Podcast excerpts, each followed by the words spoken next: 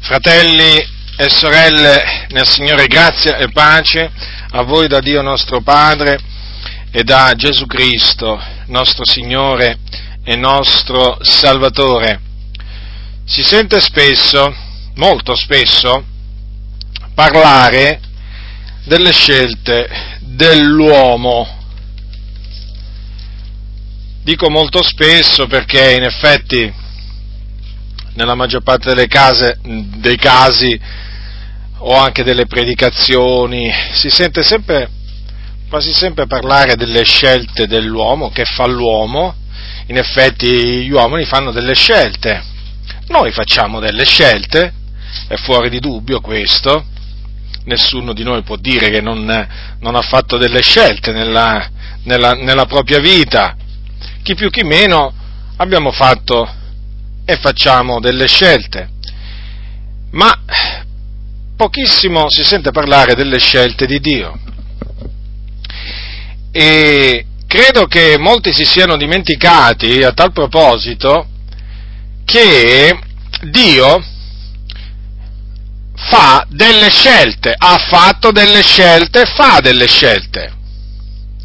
D'altronde, d'altronde, noi, uomini, esseri umani, siamo stati fatti a immagine e somiglianza di Dio. E quindi sorprende non poco eh, sentire parlare della capacità di scegliere che ha l'uomo, ma non sentire pressoché parlare mai delle scelte non solo della capacità di scegliere che ha Dio, il creatore, ma anche delle scelte che ha fatto Dio e che fa Dio. E questo perché oggi purtroppo c'è la tendenza a parlare più che, più di, più che di Dio dell'uomo. Più che della eh, volontà di Dio oggi si preferisce parlare della volontà, della volontà dell'uomo. Oramai pare che l'uomo sia al centro dell'universo ci sia l'uomo, non Dio. Ci sia l'uomo con il suo cosiddetto libero arbitrio, che è arbitrio ma non è libero, perché è schiavo. Ora, ho deciso di parlarvi delle scelte di Dio, dunque. Naturalmente il mio lo scopo che mi propongo è quello di esaltare Dio, è chiaro, perché nel momento in cui si parla delle scelte di Dio non si può che esaltare Dio. Dunque, Dio ha fatto delle scelte. Prima di, di parlare delle scelte che Lui ha fatto tra i figlioli degli uomini, vorrei farvi riflettere su alcune scelte che ha fatto che ha fatto il Dio e che non concernono, non concernono i figlioli degli uomini, ma concernono il creato. Giusto per, per farvi riflettere, fratelli nel Signore, tutto qua. Sapete che oggi c'è poco tempo per riflettere sulle cose del Signore. Molti hanno tempo per riflettere sui loro affari e su tante altre cose, magari su tante cose vane, però sulle cose del Signore oggi in effetti pochi riflettono. Ora vi vorrei fare riflettere semplicemente sul, sulla creazione. Ora, il creato, fratelli nel Signore, non è altro che frutto di una scelta divina. Cioè, chi ha scelto, chi ha scelto di creare tutte queste cose che noi vediamo? Naturalmente anche quelle che non vediamo, ma io parlo adesso di quelle cose che noi vediamo. È stato il Dio. È Dio che ha scelto di creare i cieli e la terra. Li ha creati dal nulla, non esistevano. Ci fu un tempo nel quale i cieli e la terra non esistevano.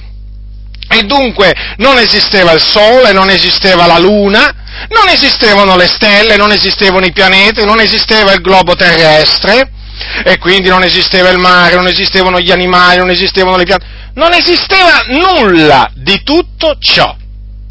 Ma è arrivato un giorno, chiamiamolo giorno, la Bibbia lo chiama nel, il principio, in cui Dio ha creato, dice nel principio Dio creò i cieli e la terra. Questo naturalmente fu una scelta di Dio. Certo che fu una scelta di Dio. Non è che fu la scelta di qualcun altro, fu la sua scelta di creare i cieli e la terra. Ma non solo, Dio ha scelto di farli in una determinata maniera e non in un'altra maniera. Alcuni pochi esempi. Domandatevi, come mai la Terra ha questa forma? È un globo. Come mai ha questa forma? Questa dimensione? Come mai? Così per caso? No, perché Dio ha scelto di eh, di, farla, di, fare così il globo, il globo, terrestre, cioè la Terra, di farla, diciamo, con queste misure, diciamo, con questa forma. E che dire del sistema solare? Quindi del Sole, della Luna, dei pianeti, insomma, il sistema solare. Voglio dire, perché lo ritroviamo in questa, fatto in questa maniera e non in un'altra maniera? Anche qui, perché questa è stata, diciamo, eh, la, scelta, la scelta del Signore. Ora, vi siete mai posti questa domanda? Ma il Signore avrebbe potuto fare le cose in un'altra maniera? Cioè, scegliere di dare alla Terra un'altra misura, di fare il sistema solare in un'altra maniera? Certo! egli ha il potere, egli ha il potere di fare ogni cosa, egli è l'onnipotente, l'onnisciente, oltre che l'onnipresente, quindi avrebbe potuto, volendo, fare le cose in un'altra maniera. Però non, non, ha scelto di farle in un'altra maniera, ha scelto di farle in questa maniera. Certamente, chiaramente in lui sono nascoste tutte le ragioni, perché è chiaro che il Dio fa, ha fatto tutte le cose per uno scopo e chiaramente eh, per delle ragioni ben precise, che magari non, non le conosciamo tutte, ne conosciamo solo alcune, ma certamente bisogna dire che volendo Dio avrebbe potuto scegliere di fare le cose diversamente, sempre naturalmente in maniera meravigliosa, però avrebbe potuto scegliere di fare in un'altra maniera. Eppure le cose ha scelto di farle proprio così, proprio così. Ma si potrebbe parlare pure naturalmente del, di ciò che c'è sulla terra, per esempio, no? la quantità di acqua, la quantità di, diciamo, di terraferma. Si potrebbe, si potrebbe, parlare pure delle piante, eh, perché il Signore ha scelto, per esempio, che in certi luoghi ci siano certe piante, in certi altri che certe quelle stesse piante non possano crescere, e così anche con, con gli animali.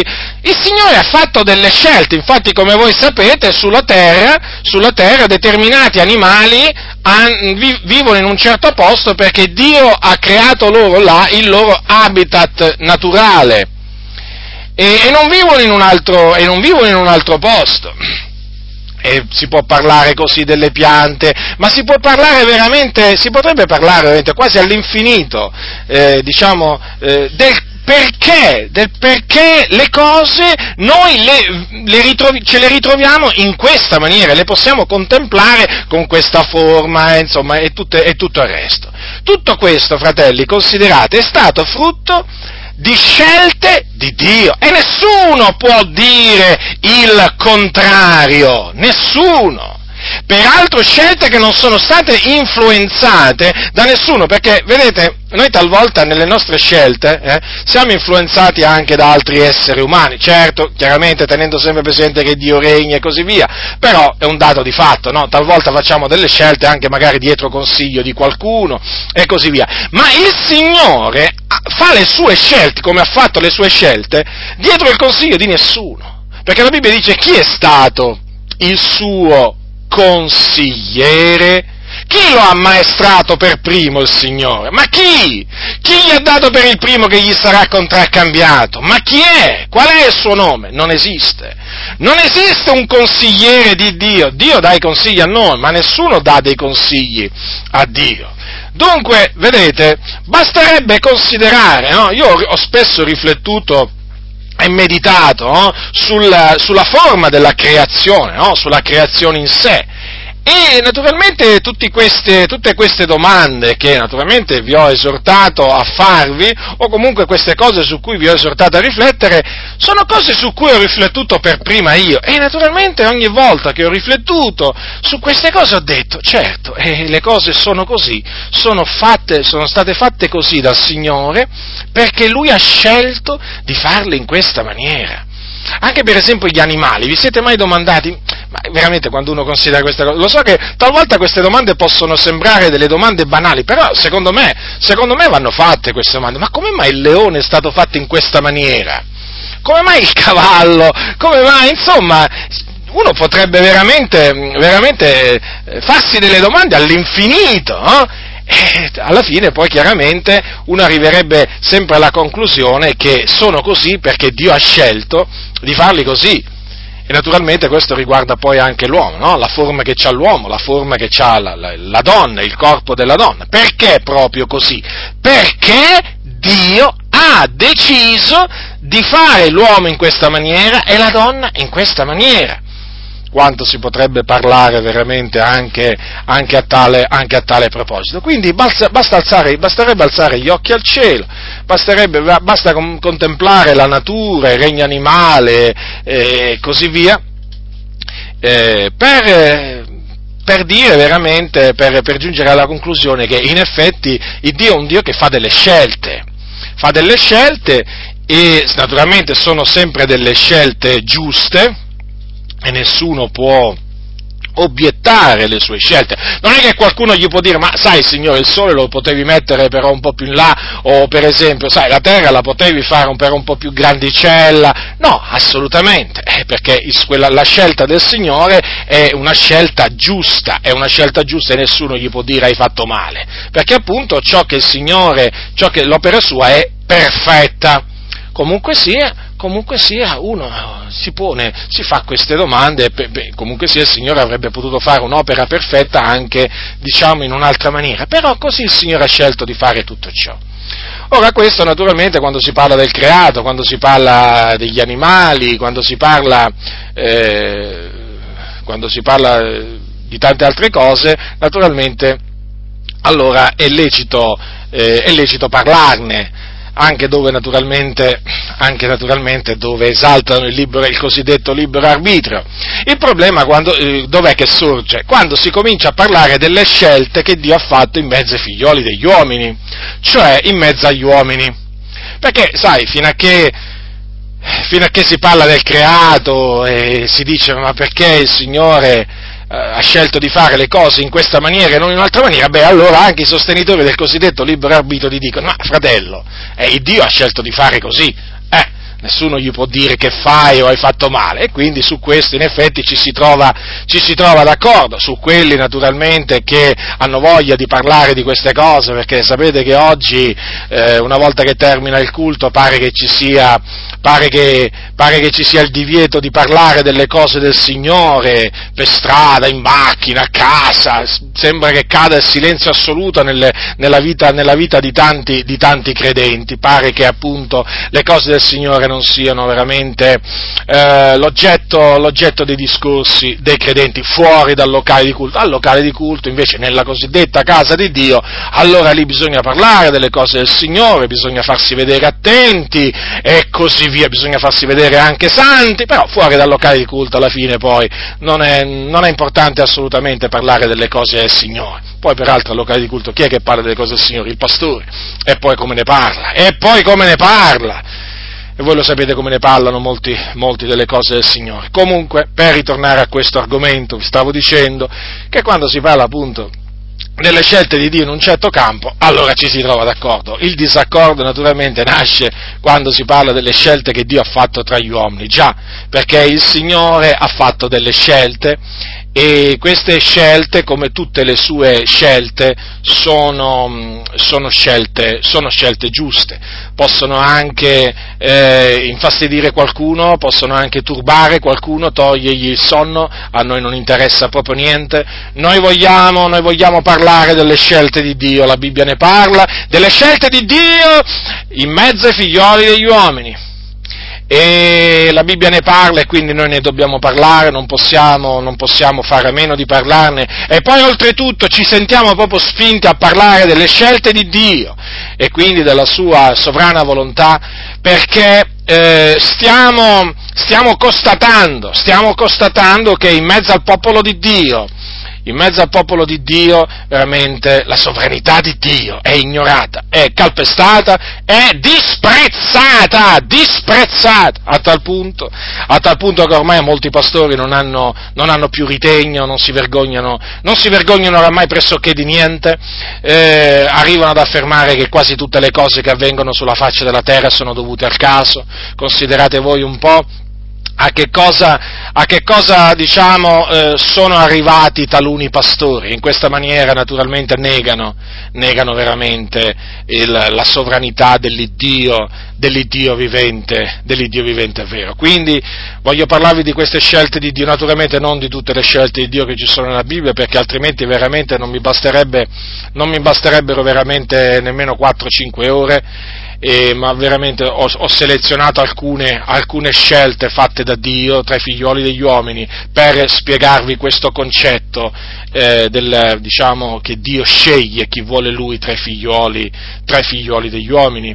Vi stavo dicendo appunto che è tempo, è tempo di gridare in mezzo alla Chiesa che Dio regna, è tempo di gridare che Dio fa tutto quello che vuole, è, è tempo veramente di gridarlo perché per molto tempo, per molto tempo dai pulpiti si è sentito esaltare la volontà dell'uomo, la scelta dell'uomo e la volontà di Dio e le scelte di Dio sono state ignorate, calpestate, disprezzate, nascoste al popolo del Signore. E quindi, o oh popolo di Dio, è ora che ti svegli, è ora veramente che ti metti in bocca queste parole della Sacra Scrittura per turare la bocca, per turare la bocca a tutti quei cianciatori, ribelli e seduttori di menti che non fanno altro con i loro ragionamenti, con i loro ragionamenti, eh, non fanno altro che nascondere al popolo del Signore una grande verità, una grande verità, che Dio fa delle scelte,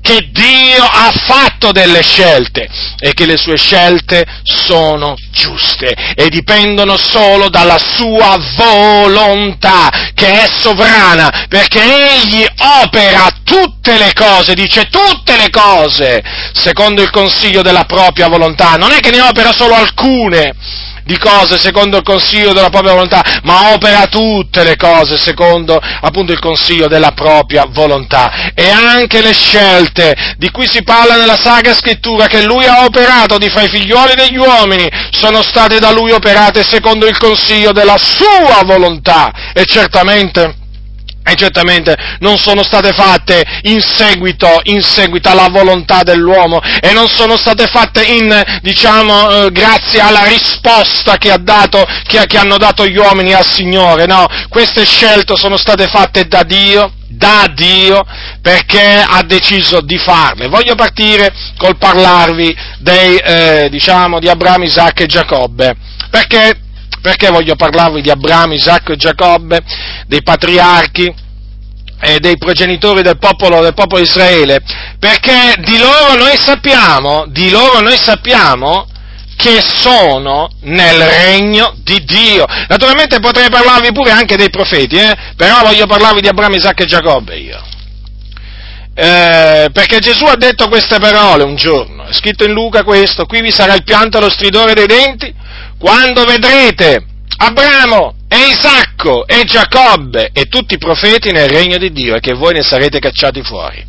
Naturalmente qui stava parlando a coloro, eh, diciamo stava parlando, stava, stava parlando il Signore di coloro a cui in quel giorno poi dirà eh, io non so dove voi siate. Ecco, proprio a costoro gli ha detto, gli ha detto che dopo appunto che gli dirà dipartitevi da me voi tutti operatori di iniquità, allora dice qui vi sarà il pianto lo stridore dei denti quando vedrete Abramo, Isacco e Giacobbe e tutti i profeti nel regno di Dio, che voi ne sarete cacciati fuori. Quindi noi abbiamo la sicurezza, la certezza assoluta che Abramo, Isacco e Giacobbe sono nel regno di Dio, sono nel regno di Dio, quindi sono stati salvati.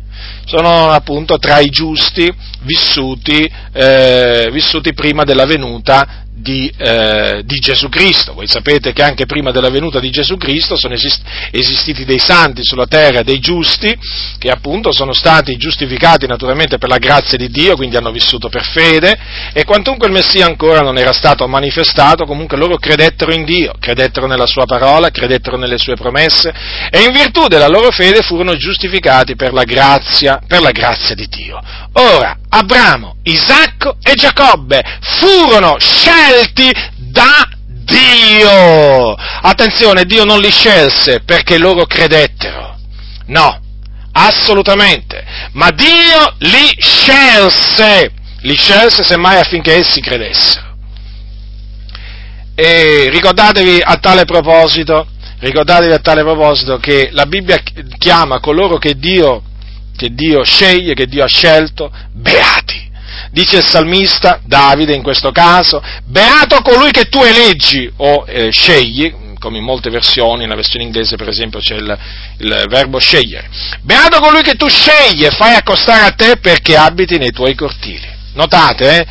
sono felici fratelli coloro che il Signore sceglie, ha scelto e che fa accostare che fa accostare a lui. Peraltro uno di questi diciamo che il Dio ha scelto è anche Davide, anche Davide e difatti poi in un salmo più avanti c'è scritto che Asaf, il profeta Asaf, disse che il Signore elesse Davide suo servitore, lo prese dagli ovili, lo trasse di dietro alle pecore lattanti per pascere Giacobbe suo popolo ed Israele sua eredità. Vedete, quindi Davide è uno di quelli che il Signore ha scelto per farlo accostare a sé, per farlo abitare nei suoi cortili. Voi sapete che Davide parlò del dimorare nei cortili, nei cortili, del, nei cortili del Signore. Dunque, vedete, colui che il Signore scelse, eh, prendendolo dagli ovili, eh, ha detto, beato colui che tu scegli, che tu eleggi e fai accostare a te perché abiti nei tuoi cortili. E vediamo appunto tre di questi beati sotto l'antico patto, che sono appunto Abramo, Isacco e Giacobbe. Abramo, poi a cui il Signore naturalmente cambiò il nome, Abramo, padre di molte nazioni, perché così il Dio aveva decretato di costituirlo padre di molte nazioni. Ora vorrei farvi riflettere appunto su alcune cose che concernono Abramo. Ora, Abramo era, in, era di Ur dei Caldei, praticamente in Mesopotamia. Suo padre si chiamava Tera e Abramo aveva dei fratelli che si chiamavano Naor e Aran. Qui basta andare nella Genesi e leggere appunto la genealogia di Abramo per, per appunto eh, vedere questo. Ora, eh, cosa, cosa ci fa comprendere chiaramente la parola del Signore? Che il Dio operò una scelta in quella famiglia, cioè nella famiglia di Tera.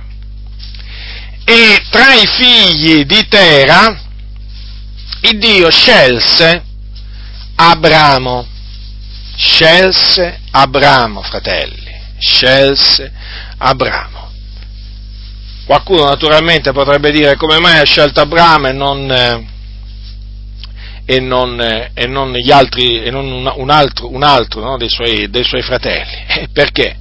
Perché il Signore naturalmente opera tutte le cose secondo il consiglio della propria volontà. Il Signore non scelse Naor e il Signore non scelse neppure Aran che erano i fratelli di Abramo, ma scelse Abramo. E fu ad Abramo che il Signore disse appunto vattene dal tuo paese e così via. Quando diciamo che Dio lo scelse, perché questo è quello che la Bibbia dice. Se voi prendete il libro di Neemia, se voi prendete il libro di Neemia, troverete scritto qua, queste parole al capitolo 9. Così è scritto, tu sei l'Eterno, l'Iddio che scegliesti Abramo, lo traesti fuori da Ur dei Caldei, capitolo 9, versetto 7. E gli desti il nome d'Abramo, tu trovasti il cuor suo fedele davanti a te e fermasti con lui un patto, promettendogli di dare alla sua progenie il paese dei Cananei, degli Ittei, degli Amorei, dei Feresei, dei Gebusei e dei Girgasei. Tu hai mantenuto la, tu- la tua parola perché sei giusto. Dunque, vedete, il Signore, il Signore scelse Abramo e Dio stesso, Dio stesso, fu Dio stesso a dirlo di averlo scelto, lo sapete? Ascoltate, ascoltate che cosa Dio disse, l'Eterno disse, poco prima, poco prima che giudicasse Sodoma e Gomorra nella maniera che voi sapete, cioè facendo scendere del fuoco e zolfo dal, dal cielo, riducendo quelle città in cenere. Ascoltate, capitolo 18 della Genesi, ascoltate quello che Dio disse. Allora, praticamente questo avvenne dopo che Abramo, Abramo ricevette la visita eh, dei, dei, due angeli e naturalmente dell'Eterno, perché lui naturalmente ricevette la visita anche dell'Eterno, perché lui vedeva, vide tre uomini e due erano angeli e l'altro era l'Eterno. Allora dice così, che capitolo 18, versetto 17. L'Eterno disse, celerò io ad Abramo quello che sto per fare, giacché Abramo deve diventare una nazione grande e potente, e in lui saranno benedette tutte le nazioni della terra, poiché io l'ho prescelto, affinché ordini ai suoi figlioli e dopo di sé alla sua casa che si attengano alla via dell'Eterno per praticare la giustizia e l'equità. Onde l'Eterno ponga ad effetto a pro Abramo quello che gli ha promesso. Avete notato dunque che cosa ha detto l'Eterno? Io, riguardo ad Abramo, io l'ho prescelto. Ma vi rendete conto che cosa ha detto il Signore? Che aveva scelto lui, lui l'aveva scelto ad Abramo. Era stato quindi Abramo una scelta del Signore. Dunque ad Abramo, mentre lui si trovava in Ur dei Caldei, il Signore gli disse vattene dal tuo paese, dal tuo parentado e dalla casa di tuo padre nel paese che io ti mostrerò. Io farò di te una grande nazione, ti benedirò, renderò grande il tuo nome, tu sarai fonte di benedizione, benedirò quelli che ti benediranno e maledirò chi ti maledirà e in te saranno benedette tutte le famiglie della terra. E quindi Abramo partì, la Bibbia dice senza sapere dove andava, però partì per fede, con Lot, naturalmente naturalmente assieme, assieme, a lui, e poi arrivò nel paese, nel paese di Canaan. E naturalmente qui poi il Signore gli apparve, gli parlò, gli promise che avrebbe dato quel paese alla sua, alla sua, alla sua progenie. Quindi, vedete, fratelli nel Signore, il patriarca, il patriarca Abramo eh, fu scelto dal, dal, dal Signore, fu scelto dal Signore. E badate, e badate che qui ancora non viene detto che Abramo eh, credette all'Eterno e ciò gli fu messo in conto di giustizia, perché quello avvenne in un secondo momento. Quello avvenne in un secondo momento.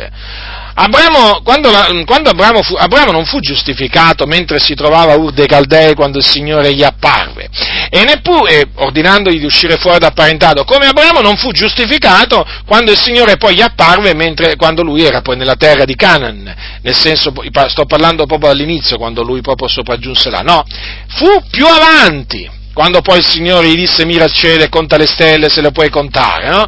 e gli disse così sarà la tua progenie. Allora disse, allora la Bibbia dice egli credette all'Eterno che gli contò questo come giustizia, ma questo avvenne più in là, questo avvenne più in là, praticamente avvenne dopo l'incontro con con Melchisedec, re di Salemme. Dunque, vedete fratelli nel Signore, questo deve fare riflettere, questo deve fare riflettere coloro che appunto esaltano eh, la volontà dell'uomo, perché qui è evidente, fratelli, che ciò che primeggia è la volontà di Dio, la volontà sovrana di Dio. Vedete, il Dio scelse Abramo tra, il, tra, la, sua, tra la sua famiglia e tra il suo parentado lo ribadisco, non scelse né Naore né Aran che erano i suoi, i suoi fratelli, ma scelse proprio Abramo.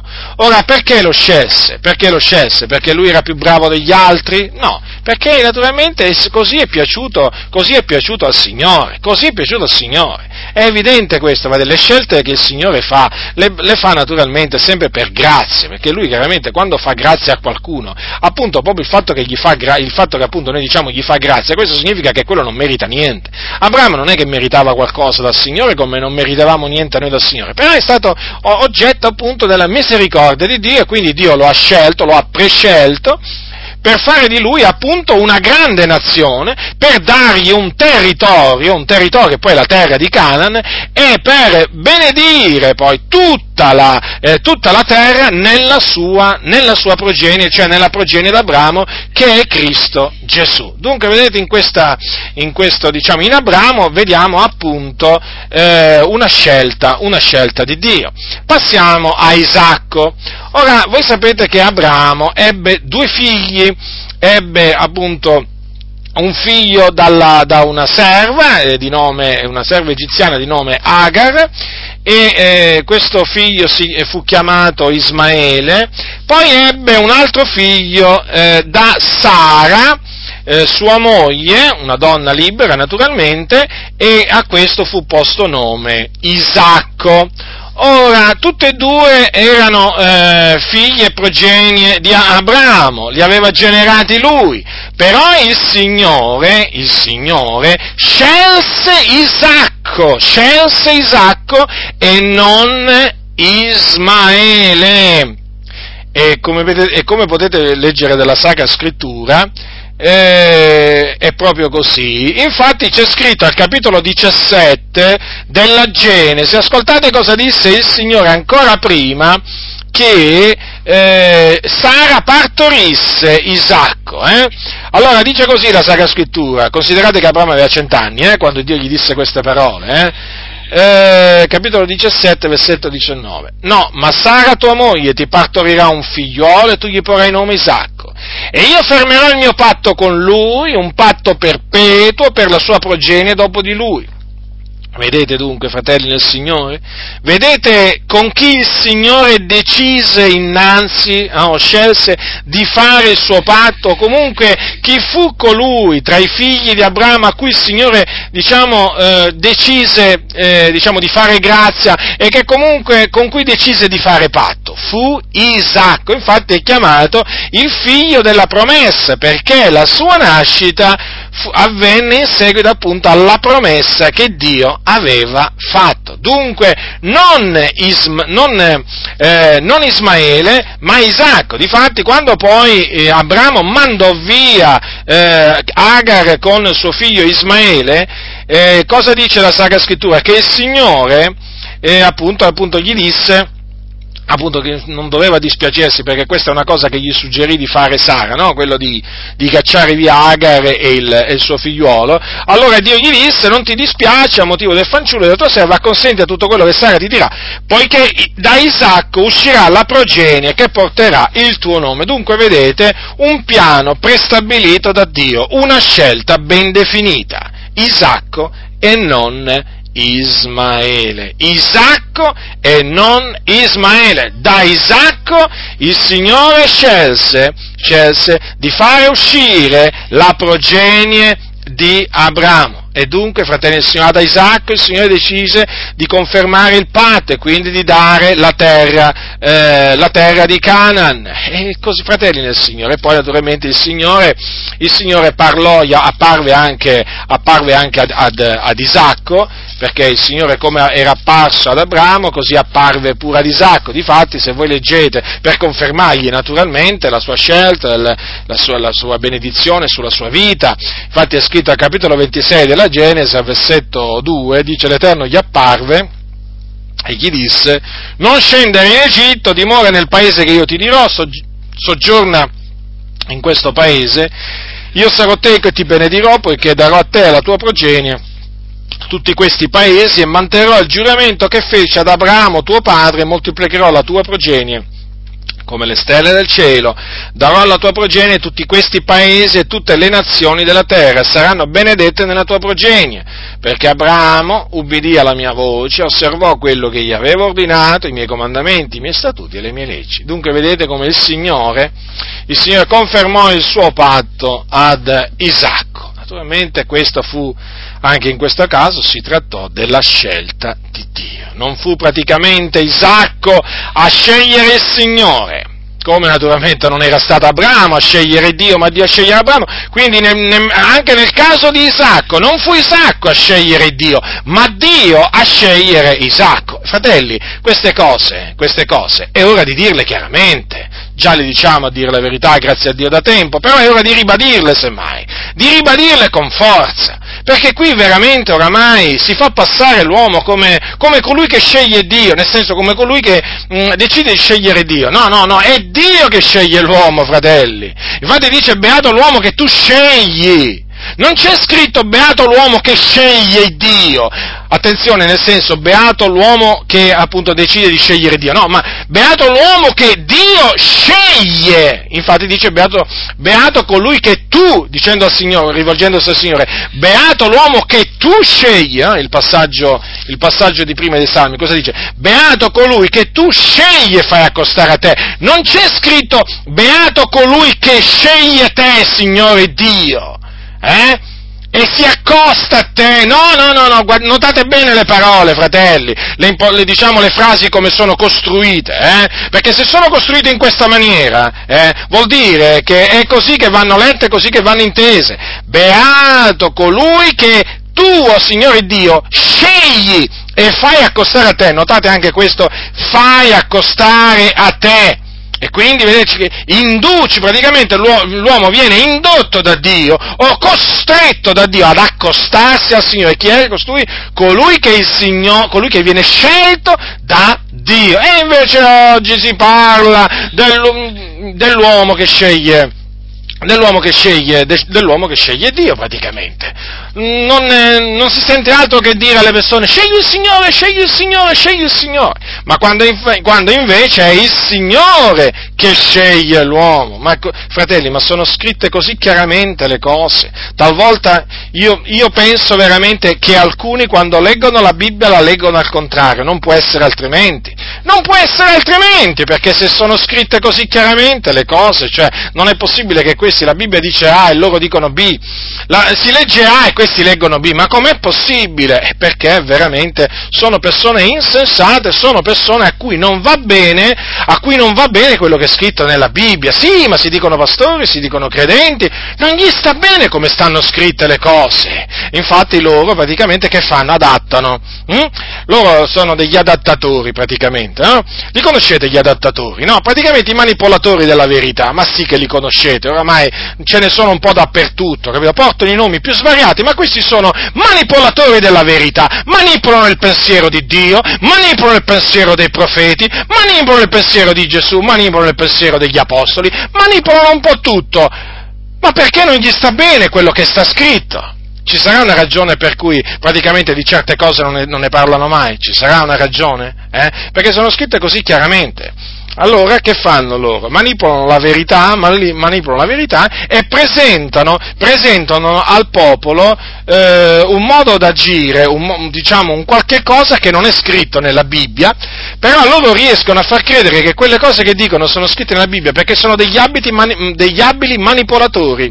Mm, ricordatevi di queste cose, fratelli. Ora passiamo a, passiamo a Giacobbe passiamo a Giacobbe. Ora Isacco, Isacco sposò, eh, sposò Rebecca, una donna eh, Rebecca, da cui, ebbe, eh, da cui ebbe due figli.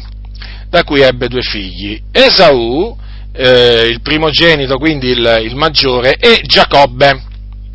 Inizialmente non poteva avere figli, perché era sterile poi il Signore le dette la grazia di concepire e di partorire appunto questi due, questi due gemelli. Ora, il Signore, chi scelse, erano due gemelli, eh, badate bene, quindi nacquero tutti e due lo stesso giorno, eh, chi scelse il Signore tra i due? Mm?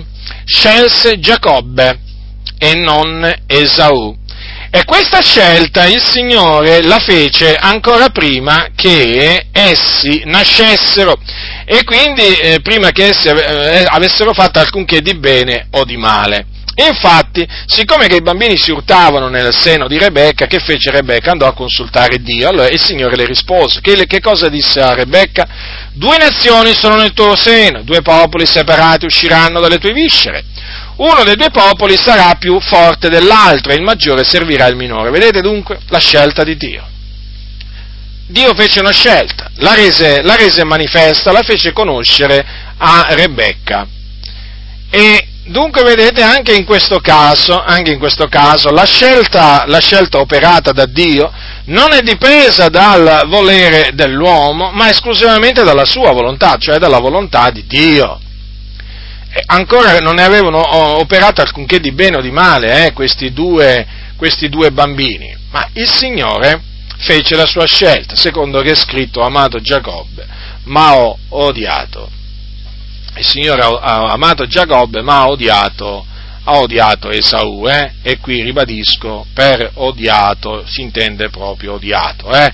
non amato di meno, eh? come dicono i furbi, le volpi, di cui sono piene ormai le comunità, no, qui appunto il verbo è odiare. Anche qui, come potete vedere, il Signore dunque operò una scelta, scelta poi peraltro che confermò lo stesso Giacobbe, perché quando Giacobbe poi fuggì, eh, fuggì in Mesopotamia, perché voi sapete che poi Esaù, Esaù eh, si, si, diciamo, ebbe nel cuore, eh, cioè premeditò di uccidere, uccidere Giacobbe perché? Perché Giacobbe gli aveva, eh, gli aveva preso la benedizione che spettava al primogenito.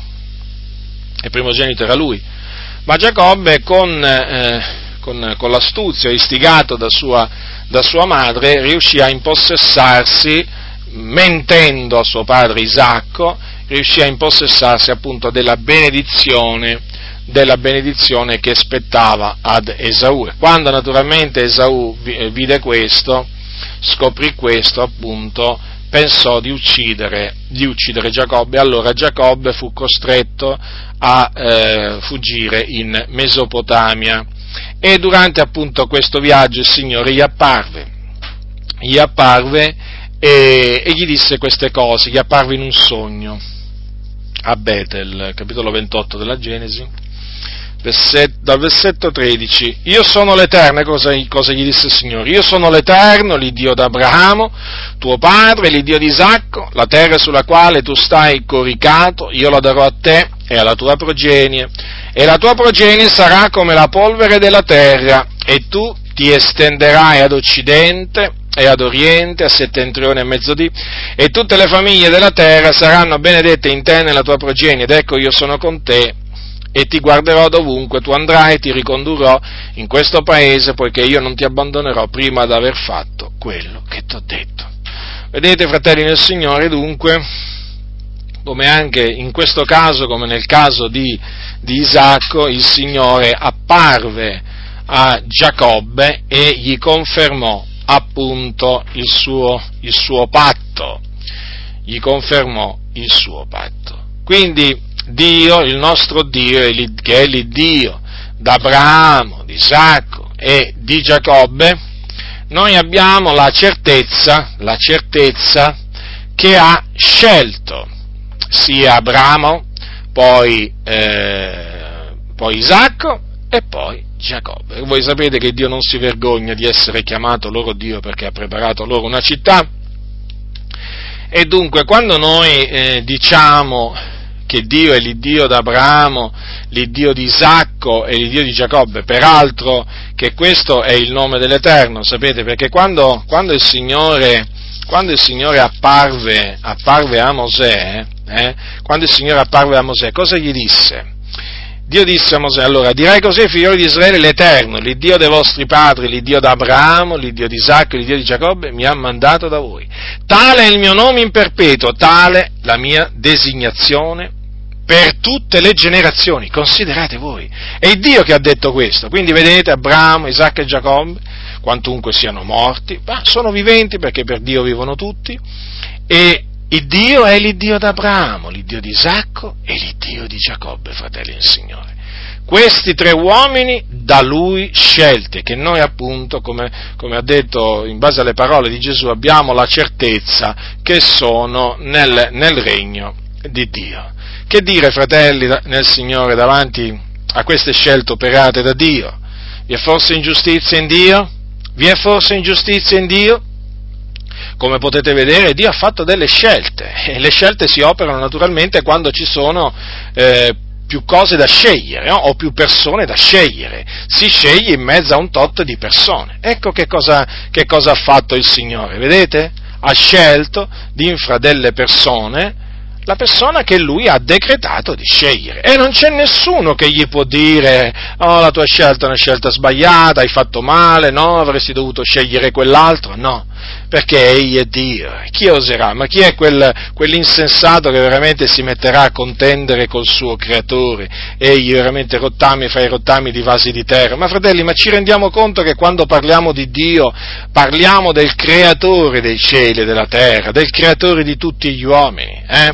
Noi siamo polvere, fratelli, noi siamo polvere e cenere. Io non voglio mai dimenticarmi che sono polvere e cenere, perché nel momento in cui tu ti dimentichi che sei polvere e cenere ti comincia a inorgoglire nel cospetto del Signore, ti comincia a innalzare nel cospetto del Signore. Noi siamo polvere e cenere. Ogni tanto camminando per strada eh, mi, mi, capita, mi capita spesso di dire ma che cosa sono davanti a te, Signore? Parlando col Signore dico ma Signore Dio, ma che cosa sono io nel tuo cospetto? Sono polvere sono po- volgo diciamo, lo sguardo diciamo, a della polvere o a della terra che magari vicino alla quale mi trovo a, a camminare e dico, ecco, e penso, ecco che cosa sono, polvere. L'ha detto il Signore. Vi ricordate cosa disse il Signore ad Adamo? Tu sei polvere, in polvere ritornerai. Ecco che cosa siamo, fratelli. Noi passiamo. Noi passiamo, fratelli, come il, fi- il fiore come il fiore che si appassisce, come l'erba che si secca. Noi ce ne vogliamo via, siamo proprio nulla davanti al Signore, polvere e cenere. Polvere e cenere. Egli invece che cos'è? Egli è il creatore di tutte le cose. Colui che dà veramente lo spirito, la vita a tutti a tutti fratelli nel Signore. Colui veramente che se decidesse di, to- di, di, di togliere lo spirito a ogni, a ogni, essere umano, fratelli nel Signore, tutti ritorneremmo nella polvere in un istante, in un istante! E la stessa cosa naturalmente avverrebbe anche con gli animali. Se il Signore decidesse di togliere a ogni animale lo, lo, lo spirito che gli ha dato, eh, anche gli animali tornerebbero, tornerebbero subito in polvere. Per dire, fratelli, consideriamo questo, consideriamo la nostra natura, consideriamo la nostra natura perché veramente siamo proprio niente. Pesiamo, pesiamo meno della vanità, fratelli, pesiamo meno della vanità. Sapete quanto pesa la vanità? Ecco, noi pesiamo meno della vanità, considerate voi un po' davanti al Signore che cosa siamo. Certo, siamo figliuoli di Dio per la sua grazia, certo, siamo eredi di Dio, coeredi di Cristo, certamente, ma fratelli, in base alla nostra natura umana, in base alla nostra natura umana, ricordiamoci che siamo polvere, eh? Siamo polvere e cenere. Dunque, ecco dunque queste scelte, queste scelte operate da Dio eh, sono evidenti, no, fratelli del Signore, sono molto evidenti. Ora vi voglio parlare di altre scelte, di altre scelte, andiamo, andiamo nel, nuovo, nel nuovo patto, no? perché l'Iddio che sceglieva sotto l'antico patto è l'Iddio anche che ha continuato a scegliere anche sotto il nuovo patto. Dio non è che ha smesso di fare le sue scelte. Allora, vorrei leggervi alcune parole scritte nel Vangelo scritto da Giovanni. Giovanni. Capitolo, capitolo 15. Queste parole fanno parte di un discorso o comunque di un ammaestramento che Gesù rivolse ai suoi discepoli la notte che fu tradito e quindi la notte che fu arrestato. Capitolo 15 di Giovanni, ecco quello che disse Gesù ai suoi discepoli che erano con lui. Capitolo 15 di Giovanni, versetto 16. Non siete voi che avete scelto me, ma sono io che ho scelto voi. E ho costituiti perché andiate e portiate frutto e il vostro frutto sia permanente, affinché tutto quello che chiederete al Padre nel mio nome, egli ve lo dia. Ora, Anche qui, anche qui si parla di una scelta. Eh, ma chi l'ha operata questa scelta? Ancora una volta, ancora una volta l'ha operata il Dio, eh, in questo caso tramite Cristo Gesù, il suo figliuolo. L'ha operata nei confronti, nei confronti di alcuni uomini, eh, in questo caso gli apostoli, gli apostoli. È evidente però, fratelli, che queste, che queste parole sono rivolte anche a noi tutti. Gesù cosa ha detto ai suoi? Non siete voi che avete scelto me, ma sono io che ho scelto voi. Dunque il Signore è stato molto chiaro, è stato molto chiaro e dunque i discepoli non potevano dire di avere, di avere scelto loro il Signore. Dovevano dire che il Signore, e lo dicevano naturalmente, li aveva scelti. Sì, li aveva scelti lui. Ora, alcuni, alcuni, chi sono questi alcuni? Sono le solite volpi. Cosa dicono a tale riguardo? Sai, sapete, quelli sono, sono quelli che sgattaiolano, sono veramente quelle persone che fanno dire alla parola tutto quello che vogliono loro. Quando qualcosa non gli va bene, allora subito contorcono il pensiero, ma sono pronti a contorcere il pensiero di chiunque costoro. Eh?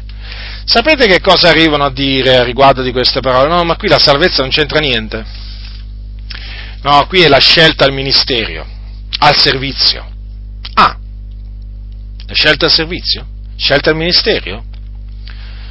Beh, certamente il Signore scelse i dodici tra la moltitudine eh, e gli dette il nome di apostoli. Ma vorrei ricordare alle volpi che qui si parla proprio di una scelta che ha a che fare in primo luogo con la salvezza. Sapete in base a che cosa diciamo questo? In base alle parole che seguono. Ascoltate quello che ha detto Gesù proseguendo. Se il mondo vi odia, sapete bene che prima di voi ha odiato me. Se foste del mondo, il mondo amerebbe quel che è suo. Ma perché non siete del mondo, ma io vi ho scelti di mezzo al mondo, perciò vi odia il mondo. Dunque, di quale scelta qua sta parlando il Signore? Di una scelta al ministero? No, no, assolutamente. Di una scelta a salvezza. Perché? Cosa gli ha detto? Non siete del mondo, poiché non siete del mondo, ma io vi ho scelti di mezzo al mondo. Quindi qui il Signore ha detto in una maniera altrettanto chiara di essere stato Lui a scegliere i Suoi discepoli di mezzo al mondo, non di mezzo alla moltitudine dei, dei Suoi discepoli, che non, non erano mondo, eh? ma di mezzo al mondo, cioè di mezzo a coloro che sono nelle tenebre. Il Signore si era scelto loro e il Signore ha scelto noi nella stessa maniera di mezzo al mondo. Ecco perché noi non siamo del mondo, perché siamo stati scelti dal Signore di mezzo al mondo. Non siamo stati noi dunque che abbiamo scelto di uscire dal mondo, ma è stato il Signore a scegliere di farci uscire dal mondo, cioè praticamente ha deciso di tirarci fuori dal mondo, di riscattarci dal mondo, da questo presente secolo malvagio. Come vi dicevo prima, certo che Gesù scelse i dodici tra la moltitudine dei suoi discepoli. Infatti disse, c'è scritto in Luca, che in quei giorni egli se ne andò sul monte a pregare e passò la notte in orazione a Dio. E quando fu giorno chiamò sei i suoi discepoli, ne elesse dodici, cioè ne scelse dodici, ai quali dette anche il nome di apostoli. Certo, c'è anche una scelta al ministero, ma in questo caso il Signore non ha parlato della scelta al ministero, perché gli ha detto io vi ho scelti messi di mezzo al mondo, quindi erano del mondo, poi il Signore li ha riscattati dal mondo e non erano più del mondo, quindi anche noi eravamo del mondo, poi il Signore naturalmente ci ha scelti di mezzo al mondo e adesso non siamo più del mondo. Dunque vedete la scelta chi l'ha operata? Anche in questo caso, chi l'ha operata? L'ha operata l'uomo? No, fratelli, l'ha operata il Dio Ma non è chiaro. Non è abbastanza chiaro forse? Ma io vedo una chiarezza veramente, eh, io vedo qui una luce accecante, fratelli nel Signore, una luce accecante. È così chiaro che veramente ti, ti devi proprio riparare gli occhi, ti acceca proprio, d- dal fulgore, dal fulgore veramente della luce che, che esce da queste parole. Che hanno fatto i furbi, le volpi? Hanno offuscato naturalmente queste parole perché non gli vanno bene, perché loro devono poter dire no, noi abbiamo scelto il Signore. Noi, noi, noi abbiamo scelto il Signore. Ma qui la Bibbia dice un'altra cosa dice un'altra cosa. E anche voi dovete cambiare modo di parlare, smettere di dire abbiamo scelto il Signore, perché la verità non è che avete scelto il Signore, ma che il Signore ha scelto voi di mezzo al mondo.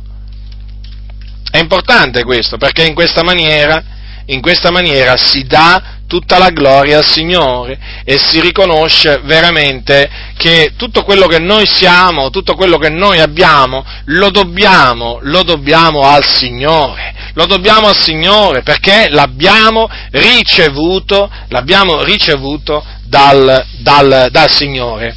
Ora, eh, quindi noi fratelli nel Signore dobbiamo parlare come parla la Sacra Scrittura e quindi dobbiamo dire che il Signore ci ha scelti di mezzo, di mezzo al mondo.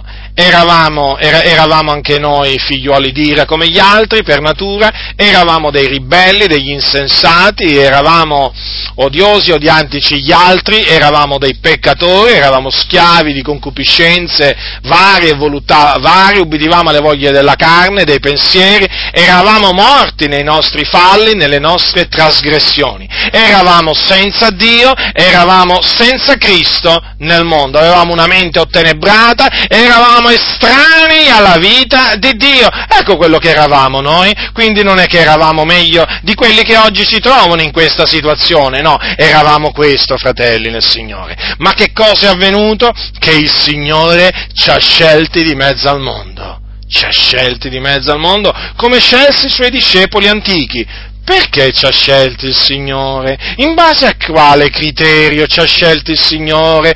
Alcuni dicono, ma sai perché ci ha scelti il Signore? Perché lui sapeva che noi avremmo creduto? Ah, perché il Signore antevide in noi del bene, un pizzico di bene. Sì, ma se antevide il bene in noi, allora antevide pure il male. E il fatto è che il male, il male sorpassava. Il male sopra, so, diciamo, eh, sorpassava nettamente il bene. E allora, se il Signore avesse dovuto sceglierci in base, diciamo a, diciamo, a, questo calcolo, praticamente il Signore non ci avrebbe dovuto scegliere, perché noi, in noi abbonda, il Signore proprio antevide proprio tanto male eh, a confronto del bene che, che, che, che, antevide in noi, il Signore vide, antevide molto più male in noi che bene. Allora il Signore avrebbe dovuto dire no, ma voi vi scarto. Eh, se avesse dovuto naturalmente basarsi no? su questa diciamo, eh, preconoscenza di cui parlano alcuni. Eh? Eh, e invece, invece, no, fratello, non può essere così, perché il Signore, il Signore ci ha scelti, ci ha scelti eh, non in base a quello che noi avremmo fatto in, in futuro, ma in base alla sua volontà, fratelli nel Signore, quindi perché a Lui è piaciuto sceglierci, perché a Lui è piaciuto sceglierci e noi dobbiamo essere per questo grati riconoscenti e naturalmente gioiosi del continuo, perché siamo stati oggetto della scelta di Dio, fratelli. Ci dobbiamo veramente sentire eh, gioiosi, fratelli, perché non, può, non che, uno non può che sentirsi gioioso. Cioè, quando, quando tu scopri nella Bibbia che il Signore ti ha scelto, fratello, sorella, cioè, ma vuoi non rallegrarti? Ma vuoi non sprizzare gioia da tutti i pori, come si suol dire? Cioè, ma veramente è una cosa meravigliosa, è una cosa veramente che, diciamo che sorpassa veramente la, la, la nostra conoscenza, ma è un qualche cosa di vero, è un qualche cosa di vero che attesta la parola del Signore. Non è che ce lo siamo inventati noi. Il proponimento dell'elezione di Dio non è una mia invenzione come non è l'invenzione di altri. il proponimento dell'elezione di Dio ehm, è la verità, è parte della verità che è scritta nella parola del Signore. E quindi noi dobbiamo proclamarlo, non, do, non, do, non, non possiamo nasconderlo, non possiamo nasconderlo. Alcuni veramente alcuni quando leggono certi passi si impauriscono. Ma no, fratelli nel Signore, noi non ci dobbiamo impaurire. Certo, la maggioranza poi sappiamo che ci verrà contro, ma noi dobbiamo proclamare quello che è scritto, costi quel che costi, quando anche costasse la vita, la nostra vita. Ma se così è scritto, eh, dobbiamo proclamarlo in questa maniera. E dunque, in base a che cosa il Signore ci ha scelti, fratelli? In base al suo proposito, in base al suo proponimento, in base alla sua volontà, perché così gli è piaciuto. Ecco perché naturalmente noi non possiamo dire di essere stati scelti perché eravamo meglio di altri, nella maniera più assoluta, come non possiamo dire il Signore ci ha scelti perché sapeva che avremmo eh, creduto, nella maniera più assoluta, no? Noi semmai abbiamo creduto perché il Signore, il Signore ci ha scelti, ecco perché. Il Signore proprio così ci ha scelti. E questa scelta, fratelli nel Signore, è stata operata da Dio in Cristo prima della fondazione del mondo. Già, prima della fondazione del mondo. Infatti in, in Cristo siamo stati eletti prima della fondazione del mondo. Scelti, scelti da Dio. Naturalmente è una, una cosa grande sapere questo, ed è una, un qualche cosa che ti riempie non solo di gioia ma anche di, di timore. È una cosa che ti fa tremare nel cospetto del Signore perché è un qualche cosa che ti fa buttare, ti fa buttare ai ginocchi del Signore, ai piedi del Signore, ti fa piegare le ginocchia praticamente, è come se te le fa piegare le ginocchia. E davanti al Signore e ti fa dire Signore riconosco che sono nulla e che se sono oggi fuori dal mondo lo devo esclusivamente alla tua scelta e non certamente a una mia scelta. Anche se apparentemente potrebbe sembrare che tutto ciò è stato frutto della mia scelta, ma no, in effetti è stato il frutto, tutto ciò, della tua scelta. E allora tutto ciò ti fa versare lacrime davanti al Signore, ti fa tremare davanti al Signore e ti spinge, ti spinge a onorare il Signore, colui che ti ha scelto di mezzo al mondo, a onorarlo non solo con le parole ma anche con i fatti e quindi vivendo in maniera degna del Signore, in maniera degna della vocazione e dell'elezione che ti è stata, stato rivolta. Ecco perché è fondamentale il proponimento dell'elezione di Dio, che dipende, ve lo ricordo, non dalle opere, ma dalla volontà di colui che chiama, perché spinge al, al timore di Dio, non come alcuni pensano alla, alla rilassatezza, al lassismo, alla pigrizia, no, fratelli nel Signore, il proponimento dell'elezione di Dio fortifica il credente, lo rende ancora più zelante per la verità, lo rende più timoroso del Signore e lo spinge veramente a santificarsi. Sì, perché praticamente questa poi è la risposta, è la risposta che l'uomo dà appunto alla consapevolezza, alla, alla consapevolezza di essere stato eh, scelto dal, dal, Signore. Vi stavo dicendo prima, vi dicevo prima, che eh, naturalmente il Signore opera la scelta anche nel campo del ministero, difatti in quelle parole che vi ho letto poco fa si parla di una scelta che il Signore ha operato in vista del ministerio. Cosa significa? Che tra la moltitudine dei discepoli che seguivano Gesù, il Signore, dopo aver passato una, una notte in, preghiera a Dio, ne scelse dodici eh, ai quali dette il nome di apostoli quindi il ministero di apostolo.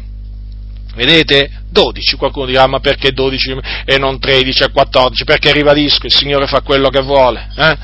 Allora, il Signore ne scelse 12 ci sono anche i nomi di questi dodici, e a questi dette il nome eh, di apostoli. Quindi oltre ad essere discepoli, costoro eh, erano anche apostoli. Infatti furono loro ad essere mandati da di, dal, dal, Signore Gesù a predicare, a predicare, il regno dei cieli.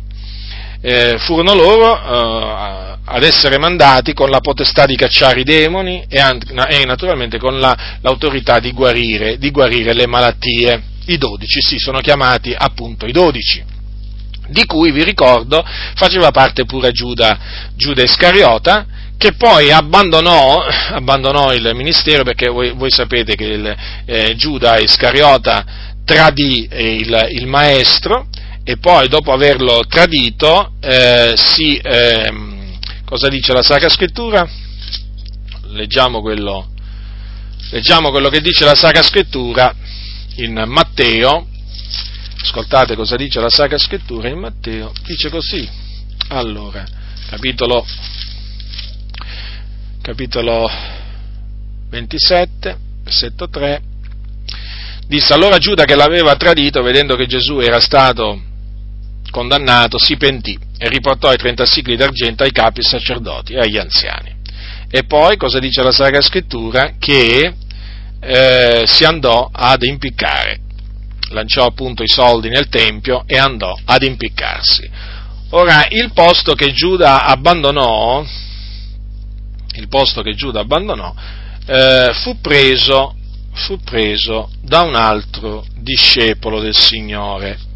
E vorrei appunto, vorrei appunto farvi notare come anche qui, anche qui naturalmente, eh, chi prese il posto di eh, Giuda prese il posto per scelta divina e certamente non per scelta umana. Leggiamo, leggiamo nel capitolo 1 degli Atti, versetto 23, allora, no, magari leggiamo ancora prima, va? Leggiamo queste parole dette da Pietro, dette da Pietro.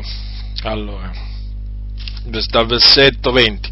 Poiché è scritto nel libro dei Salmi, divenga la sua dimora deserta, non vi sia chi abiti in essa e l'ufficio suo lo prenda un altro. Bisogna dunque che fra gli uomini che sono stati in nostra compagnia tutto il tempo che il Signore Gesù è andato e venuto fra noi, a cominciare dal battesimo di Giovanni, fino al giorno che egli, tolto da noi, è stato assunto in cielo, uno sia fatto testimone con noi della resurrezione di lui. Dunque, appunto, si imponeva questa, questa cosa, cioè eh, riempire il, il, il posto, eh, il, diciamo, il posto vuoto praticamente. Eh? E allora dice così lo scrittore, ne presentarono due, Giuseppe detto Barsabba, il quale era soprannominato Giusto e Mattia, e pregando dissero, tu Signore che conosci i cuori di tutti, mostra quale di questi due hai scelto per prendere in questo ministero d'apostolato il posto che Giuda ha abbandonato per andarsene al suo luogo. E li trassero a sorte e la sorte cadde su Mattia, che fu associata agli undici apostoli. Ecco dunque il numero 12 ripristinato. Quindi eh, ricordatevi che il dodicesimo apostolo non fu Paolo da Tarso, perché alcuni naturalmente che non conoscono le scritture dicono che il dodicesimo apostolo, eh, cioè il posto che mh, aveva lasciato vacante Giuda, fu preso da Paolo Tarso. Questi naturalmente non conoscono le scritture. Allora fu preso da Mattia, ma avete notato in che maniera? Cioè ci fu, uh, tirarono a sorte. Naturalmente prima pregarono e poi tirarono a sorte. E, e in questa preghiera, in questa preghiera eh, voglio rimarcare che i, coloro che pregarono avevano piena fiducia che colui che la sorte avrebbe designato era colui che Dio aveva scelto per prendere il posto appunto di Giuda Iscariota. Infatti avete notato cosa c'è scritto? dice così, pregando dissero, tu Signore, qui si stanno rivolgendo al Signore, che conosci i cuori di tutti, mostra quale di questi due hai scelto per prendere in questo ministero di apostolato il posto che Giuda ha abbandonato per andarsene al suo luogo. Quindi la scelta non fu operata dagli undici apostoli, ma anche in questo caso fu, fu diciamo, eh, operata dal Signore. Vedete la fiducia che avevano i discepoli? Eh? quindi pregarono, tirarono a sorte e colui che la sorte designò, loro non ebbero alcun dubbio, lo misero assieme agli undici apostoli, perché ritennero che quello era quello che Dio aveva scelto. Sapete, tirare a sorte nell'Antico Testamento è piuttosto diffuso, sapete, era una pratica usata in mezzo agli ebrei per, eh, per comprendere quale fosse la volontà di Dio in determinate circostanze.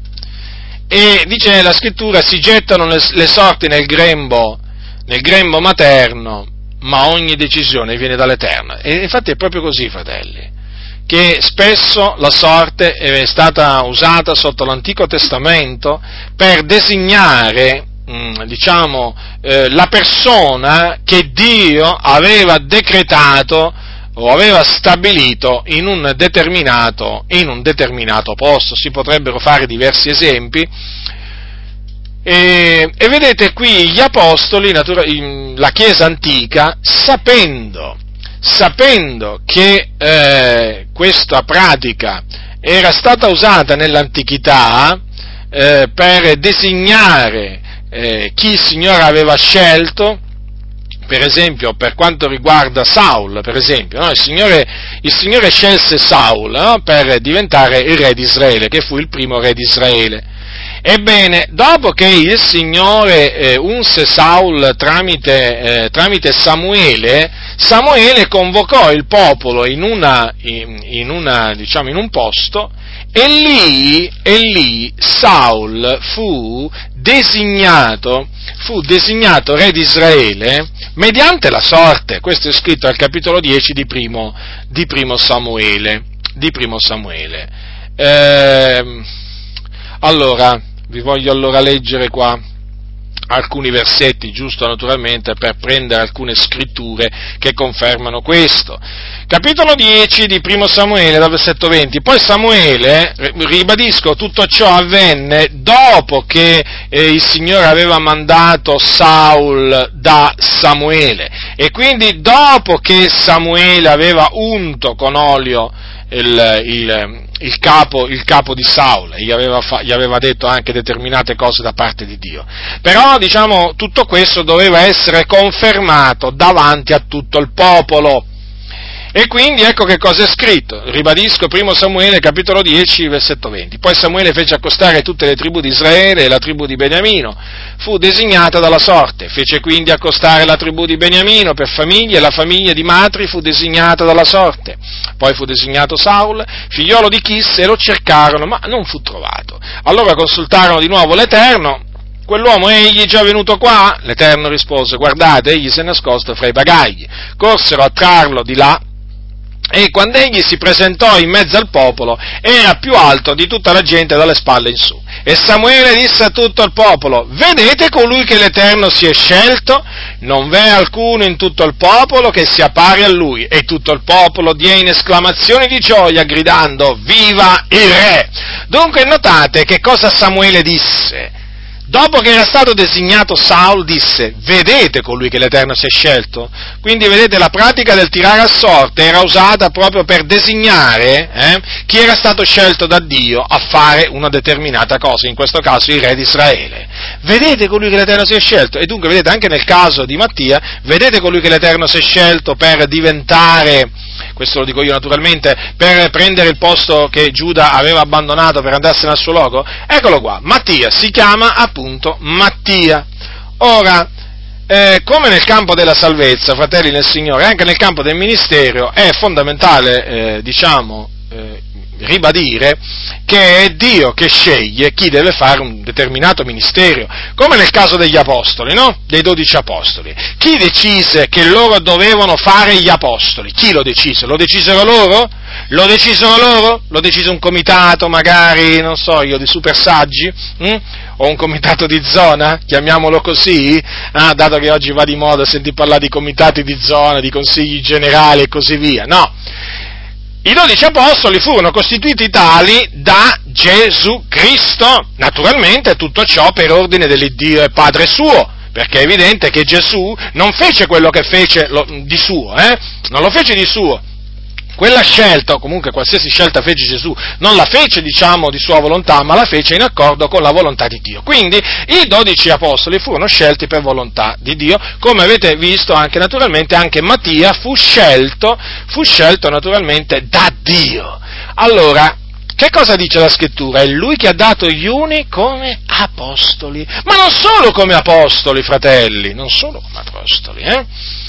È, è lui che ha dato gli uni come apostoli, gli altri come profeti, gli altri come evangelisti, gli altri come pastori e dottori dottori. Dunque, vedete, non è solo il ministero di apostolo a essere dato dal Signore in base al suo proponimento, in base alla sua volontà, eh? e quindi non è frutto di una scelta umana, fratelli, no, fratelli, non è frutto di una scelta umana il ministero che qualcuno adempie, ma è frutto anche qui di una scelta divina, una scelta divina. E quindi chi ha ricevuto, diciamo, uno di questi ministeri, o anche magari più di uno, perché Paolo per esempio aveva ricevuto sia il ministero di apostolo e dottore, quindi si, ricevere, si, possono ricevere anche due ministeri, non ha nulla di che gloriarsi. Chi hai tu che non l'hai ricevuto? Chi hai tu che non l'hai ricevuto? Io mi glorio nel Signore di avere ricevuto questo ministero, ma appunto mi glorio nel Signore, perché quello che ho ricevuto l'ho ricevuto da Lui, quello che ho l'ho ricevuto da Lui, da Lui sono tutte le cose, fratelli nel Signore. No? Ora, questo è fondamentale in questi tempi così malvagi per la Chiesa, ribadirlo, fratelli. Perché? Perché oggi, oggi, si, si, può, dire, si può dire, che c'è, c'è una moda, quella di o autocostituirsi, autocostituirsi, apostoli, profeti, evangelisti, pastori, dottori, eh? o altrimenti c'è la moda di essere costituiti dagli uomini in tale uffici, soprattutto, soprattutto eh, in quello di pastore. Anzi, diciamo pressoché esclusivamente, perché oggi pare che l'unico ministero che esista sia quello di pastore. Addirittura ci sono chiese, ci sono chiese dove viene insegnato eh, che il pastore ha tutti i ministeri. Cioè praticamente il pastore è sia apostolo, che profeta, che evangelista, che dottore. Insomma, è tutto. È tutto. Da questi naturalmente bisogna guardarsi, eh, come, da, come, da, dei serpenti a sonagli, hm? perché questa è gente arrogante. Uno che ti dice io sono apostolo, e profeta, evangelista, pastore e dottore, beh, è una persona arrogante, eh?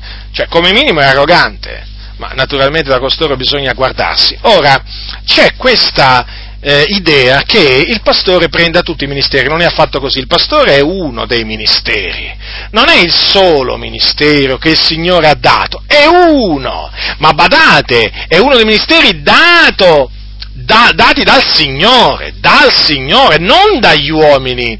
Il ministero si riceve per scelta divina, fratelli, capito?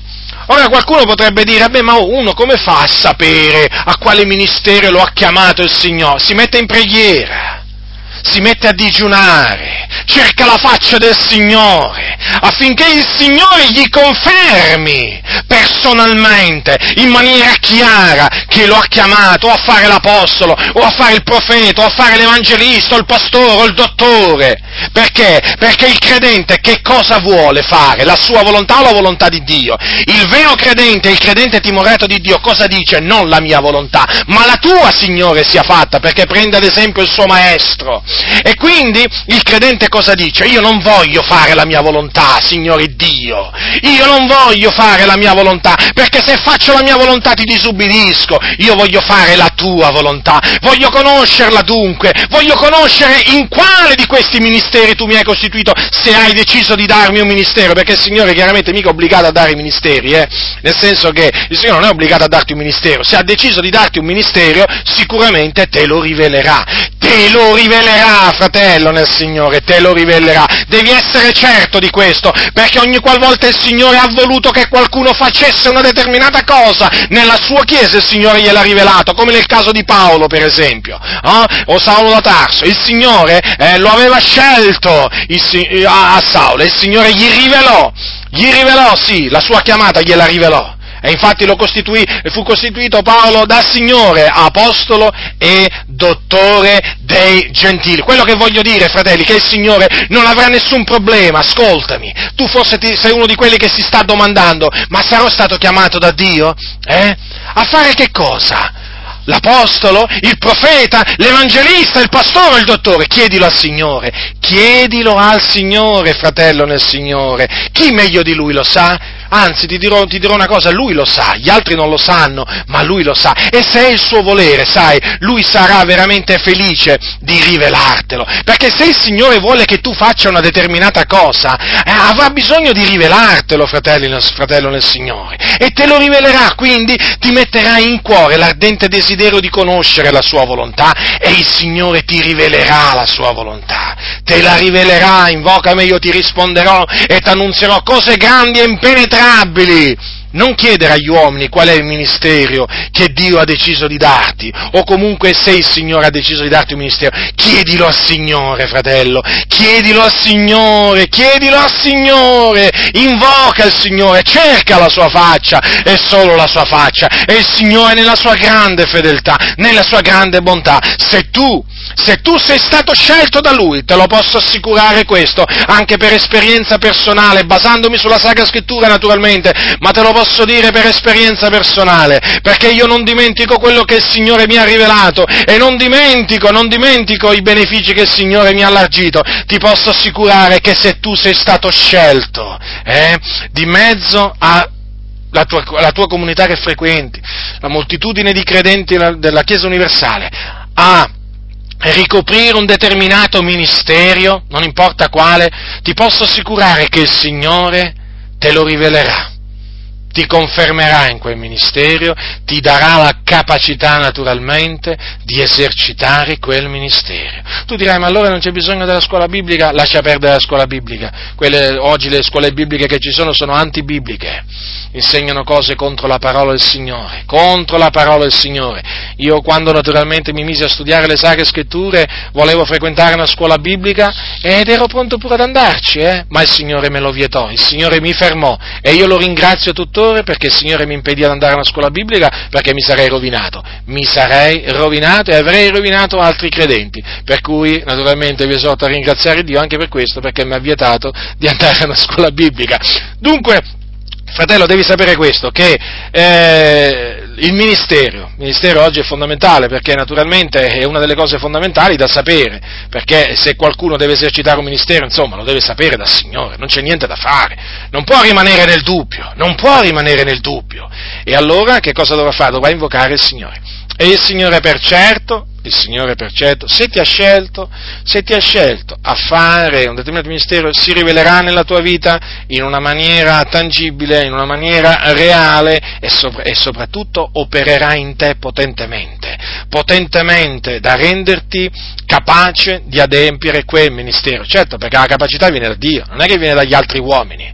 Certo, che cosa succederà? Succederà che quando il Signore ti rivelerà la sua volontà, e cosa succederà? Succederà naturalmente quello che è successo spesso, che la, eh, la, volontà, la volontà di Dio non si accorda con la volontà degli uomini e quindi naturalmente sarai perseguitato, sì, in mezzo alla Chiesa, succederà pure che ci saranno quelli che ti scoraggeranno, ti diranno ma guarda, no, ma guarda che tu ti ha parlato il diavolo, guarda che queste cose te l'ha messe, messe in testa il diavolo, non può essere, no, se il Signore ti rivela, se il Signore ti rivela che tu devi fare il pastore, tu farai il pastore, non potrai fare, non potrai fare per esempio, che ti posso dire, se tu devi fare solo il pastore non ti rivelerà di fare il profeta, eh? o non ti rivelerà di fare l'apostolo, ma se ti rivela di fare il pastore, il Signore ti darà il ministero di, eh, ti darà il ministero di pastore e quindi ti stabilirà, ti costituirà in quel ministero, ma per, per la sua volontà, per la sua volontà, non per volontà degli uomini, non per volontà degli uomini, anzi, tu non la cercherai la volontà degli uomini, nella maniera più assoluta. Poi devi sapere questo,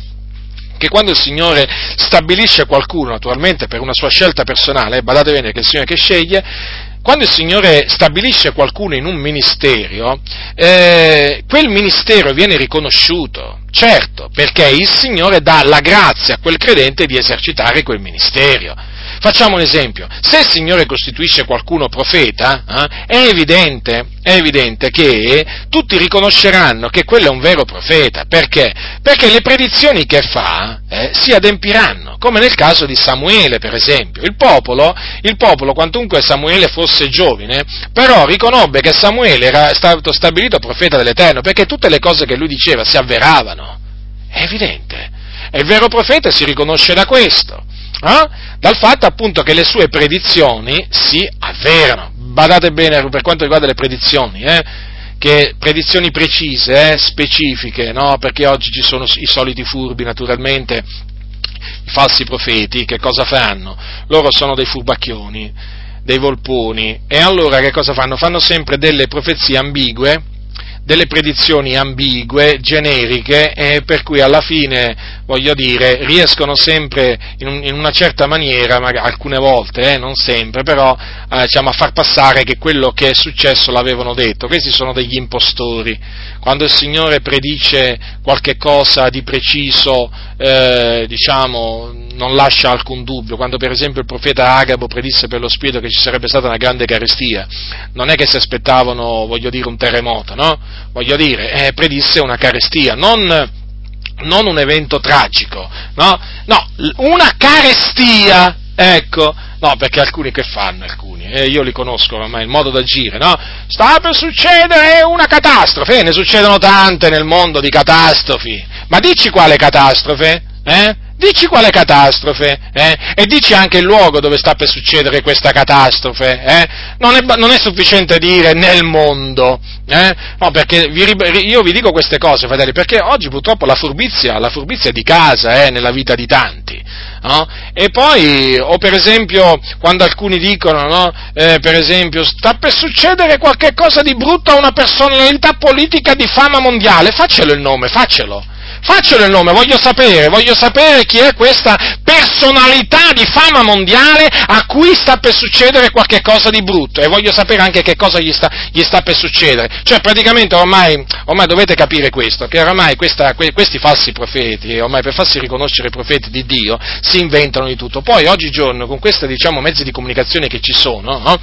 Basta, che dice, basta che uno dice, ma io l'avevo detto, certo che aveva detto, eh, che sarebbe successa una grande catastrofe, vabbè, ma quello lo posso dire pure io, no? Succederà una grande catastrofe. Vedete che tra qualche giorno succederà qualche grande catastrofe e io posso sempre dire alla fin fine, beh, ma io l'avevo detto, no? L'avevo detto, può essere un vulcano che erutta, eh, può essere un terremoto, può essere uno tsunami, può essere una, una guerra, può essere, insomma, può essere, è molto semplice, fratelli nel Signore, fare, fare questo tipo di predizioni. Invece, la Bibbia che cosa ci insegna? Che i profeti facevano delle predizioni ben precise, ben precise.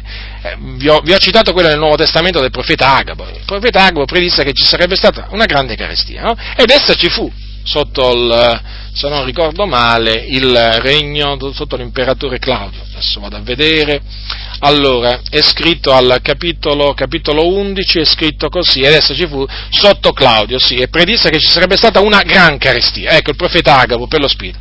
Quindi vi stavo dicendo appunto che quando il Signore costituisce, ho fatto l'esempio appunto di chi viene costituito da lui profeta, certamente poi coloro che conoscono quel credente riconosceranno, ma proprio senza il minimo dubbio che quel credente è stato costituito da Dio profeta, perché proprio si verificherà esattamente quello che si verificava sotto l'Antico Testamento quando Dio costituiva profeta qualcuno poi veniva riconosciuto tale perché? Perché le predizioni che faceva, precise, eh, erano appunto, si, si, avveravano, e invece i falsi profeti fanno delle, delle predizioni false che poi eh, puntualmente non, non, si, non si adempiono.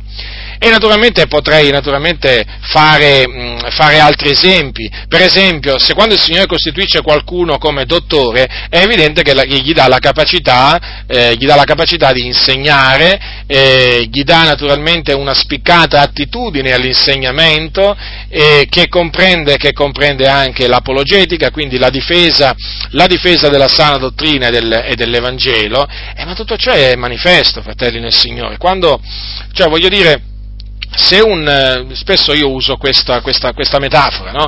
dico, ma se voi chiamate un idraulico a casa per ripararvi per esempio una tubatura o comunque per farvi un lavoro diciamo di idraulica, no? e questo viene a casa e vi scassa la casa e praticamente vi trovate la casa allagata dopo che, la, dopo che, il, il, dopo che il, l'idraulico, il cosiddetto idraulico diciamo è venuto a farvi i lavori, ma voi cosa pensate? Che quello sa fare il suo lavoro, che quello è un idraulico? Beh io comincerei a mettere in dubbio che quello, che quello sia veramente veramente un idraulico, eh, si possono fare tanti esempi di questo genere, no? chiaramente si vede se uno ha la capacità a fare una determinata cosa. Nel campo spirituale, fratelli, è la stessa identica cosa, cioè se qualcuno ha ricevuto, è stato scelto da Dio a fare un determinato ministero, è visibile, è visibile e, e naturalmente il, i credenti timorati di Dio si accorgeranno che quel credente veramente è stato scelto da Dio a ricoprire quel determinato ministero. Potrà avere anche naturalmente organizzazioni contro, ma non in, questo non interessa niente, perché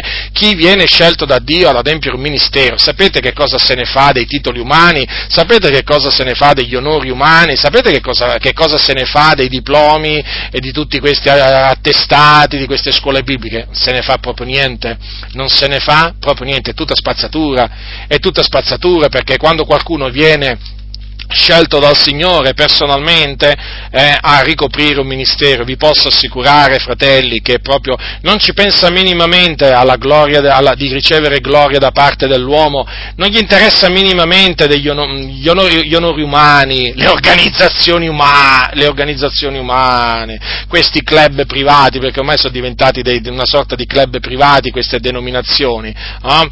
o meglio, più che club dei papati, dei papati, proprio non se ne fa niente di tutto ciò, perché? Perché non rientra nella volontà del Signore, perché è tutta spazzatura.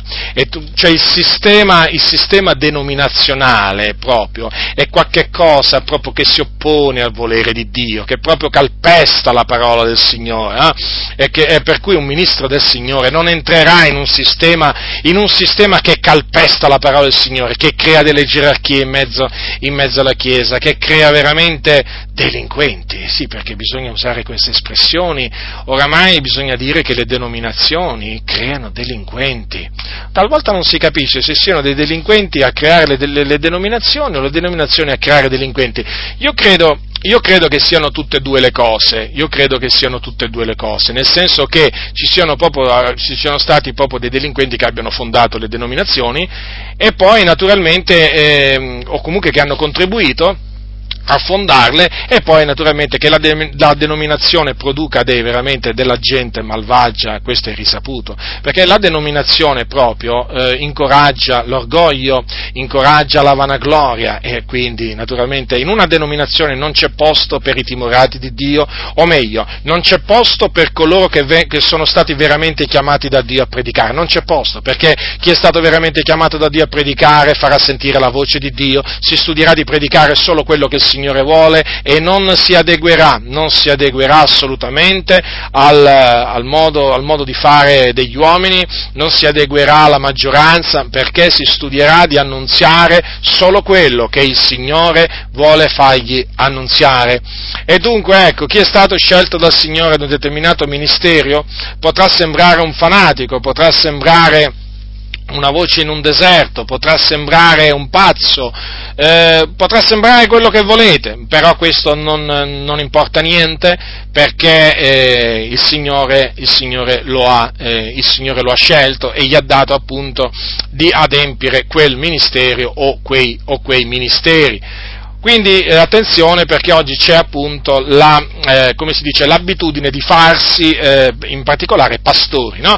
Come, come, volete sapere come si, si fa pastori oggi? Molto semplice, o si va a una scuola biblica, si va a una scuola biblica, dipende o in Italia o all'estero, e ci si fa appunto 3-4 anni, dipende un po' di, di studi, poi ci si fa rilasciare un, si fa rilasciare un attestato e poi naturalmente con quell'attestato si va in una comunità, si va a fare un tirocinio, poi ti danno un voto, tu compari davanti a una commissione e praticamente in base ai voti che ti danno poi vieni costituito appunto pastore. Ecco come si diventa pastori oggi, però ci sono alcuni che naturalmente ci vanno ancora, diciamo, vanno ancora più per le spicciole praticamente, che fanno alcuni?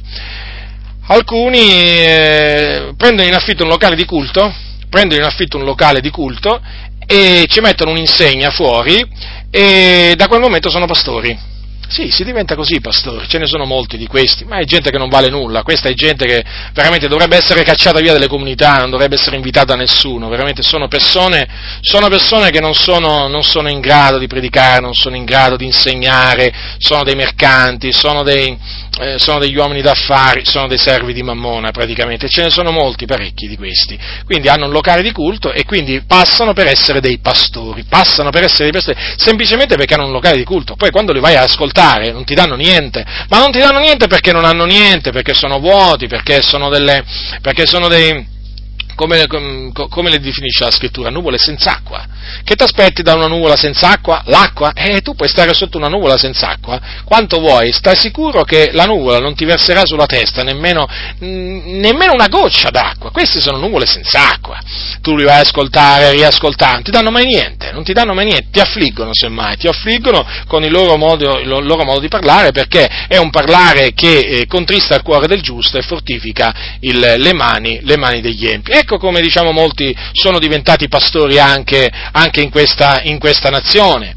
Eh, d'altronde qualcuno attorno a loro lo possono sempre diciamo, trovare che gli va dietro perché qualche pecorone in giro c'è, c'è sempre, non è difficile da, da, trovare, e quindi una volta che questi qui trovano costoro, ecco appunto che si autocostituiscono pastori, ma non hanno assolutamente il ministero, il ministero di pastore, come non ce l'hanno quelli appunto che escono da queste scuole bibliche, che poi vengono messi lì appunto a condurre comunità, che questi non sanno nemmeno, non sanno nemmeno come, co, come, si predica praticamente, non sanno come si predica, non sanno, non sanno come si insegna. Sì, hanno studiato omiletica, omiletica alla scuola biblica, ma questi qua hanno bisogno dei foglietti davanti perché praticamente alle scuole bibliche questa ti insegnano. L'omiletica che ti insegnano, sapete in che cosa consiste? Nel prepararsi un sermoncino, mettere un po' di versetti assieme, eh, diciamo, su dei foglietti, poi presentarsi sul pulpito, aprire la Bibbia con i foglietti in mezzo alla Bibbia o magari in mezzo a un block notice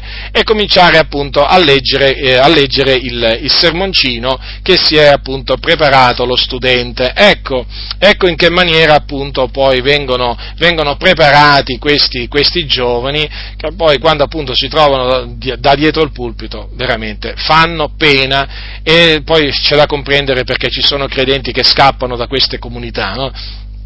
E, certo, perché c'è da scappare, dove vai? Dove vai? Vai ad ascoltare persone che non sanno, non sanno discernere la destra dalla sinistra, eh? che non sanno veramente insegnare, che non sanno predicare, che non capiscono nemmeno loro quello che dicono non capiscono nemmeno quello che dicono. Se voi chiedete a, a, ad alcuni pastori quello che, quello che hanno detto, vi, dirà, vi capirete che non capiscono nemmeno loro quello che hanno detto. No, no. È così, fratelli. Lo so, talvolta posso sembrare, diciamo, esagerato nelle mie affermazioni, ma vi posso assicurare, vi posso assicurare che se voi fate delle diligenti inchieste, voi troverete, ehm, troverete molto altro di quello, sto, di, di quello, che vi sto, dicendo. Quello che vi voglio dire è questo. State molto attenti perché dietro i pulpiti ci sono molti impostori. Impostori, eh?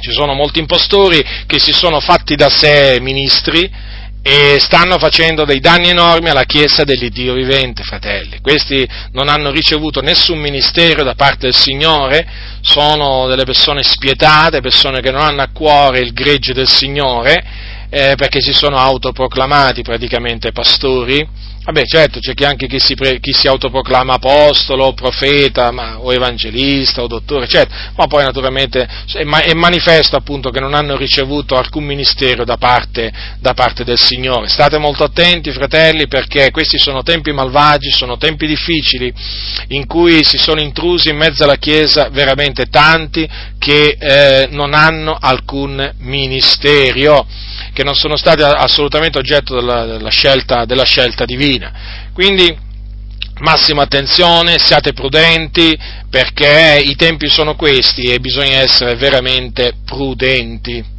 bisogna essere veramente prudenti, avveduti, per non cadere nel, nelle grinfie di questi uomini spietati, perché questi sapete che si eleggono da loro, eh? che si fanno da loro ministri, sono persone spietate, persone che eh, badano al loro interesse, sono persone che cercano il loro proprio interesse e che per raggiungere i loro fini calpestano tutto tutto. Arrivano a calpestare la parola del Signore, pensate un po' voi se non arrivano a calpestare la fratellanza. Questi nutrono disprezzo verso, verso, la Chiesa. Verso la Chiesa nutrono disprezzo e non amore, perché se nutrissero amore verso la Chiesa la edificherebbero, la ammonirebbero, la riprenderebbero e si comporterebbero in maniera degna del Signore. Ma nulla di tutto ciò si vede, si vede in, in costoro. Dunque, vi stavo dicendo, per ritornare al discorso principale, anche i ministeri naturalmente vengono ricevuti in base a una scelta, a una scelta eh, divina. Certo, qualcuno potrebbe dire, ma come mai Tizio è stato scelto dal Signore ad adempiere quel ministero? Perché, ribadisco, anche in questo, in questo caso, perché Dio fa tutto quello che vuole Lui. Vi siete mai domandati come mai, eh, per esempio, Paolo, o Saulo, era chiamato Saulo Tarso, come mai Paolo fu scelto dal Signore per essere apostolo dei gentili, apostolo e dottore dei gentili, e non apostolo, e non apostolo e dottore degli ebrei, eppure lui, lui conosceva molto bene la legge di Mosè, hm? lui era cresciuto ai piedi di un certo Gamaliele, dottore della legge rispettato, onorato da tutto il popolo, eh? lui era, un, secondo la carne, fariseo, quindi qualcuno potrebbe, qualcuno potrebbe appunto dire, ma perché il Signore invece non l'ha costituito apostolo degli ebrei? Perché il Signore fa quello che vuole. Infatti vedete che l'ha costituito apostolo sì, ma dei gentili. Apostolo invece degli ebrei o della circoncisione, chi fu costituito? Pietro. Pietro, appunto, che era appunto un pescatore, ve lo ricordo, no? Pietro, Andrea, eh, i fratelli, i figli di Zebedeo, erano, erano, erano pescatori. E dunque, eh, vedete, anche in questo, per esempio, si potrebbe anche dire come mai Filippo fu costituito al Signore evangelista, perché è chiamato l'evangelista Filippo? Perché al Signore piacque di fare di Filippo un evangelista, un evangelista. E di Agabo, per esempio, la Bibbia dice che era un profeta.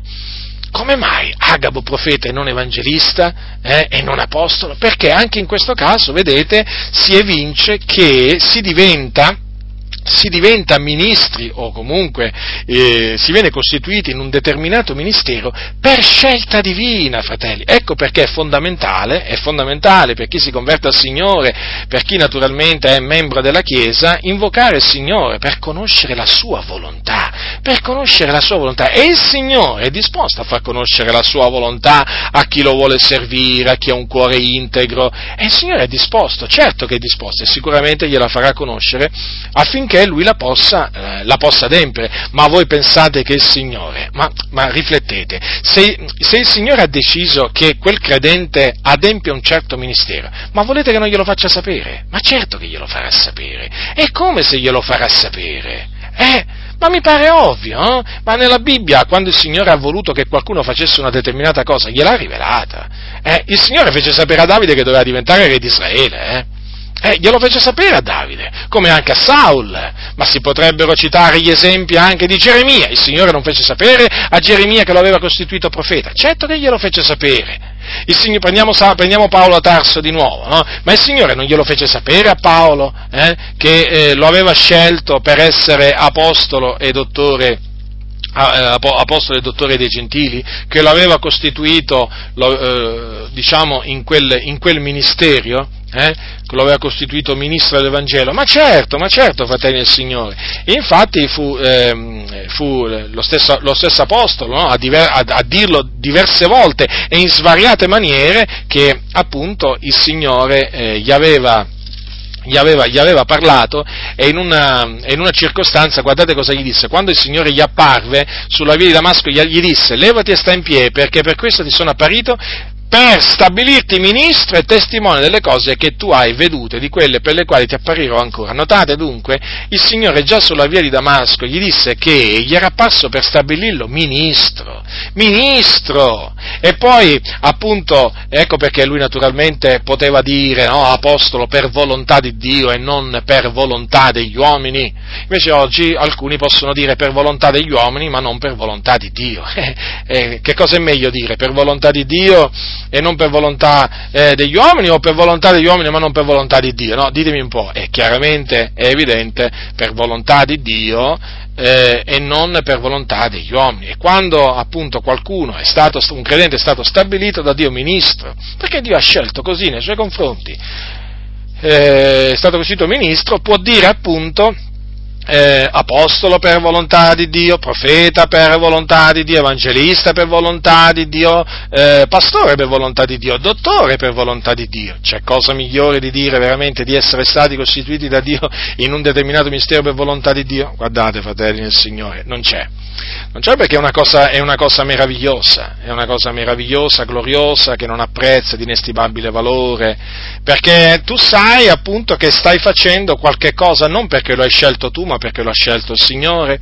Come d'altronde Paolo era consapevole di fare qualche cosa non perché l'aveva scelto lui, ma perché l'aveva scelto il Signore. Quell'opera eh, che fece Paolo la fece per, eh, per, volontà, per volontà di Dio.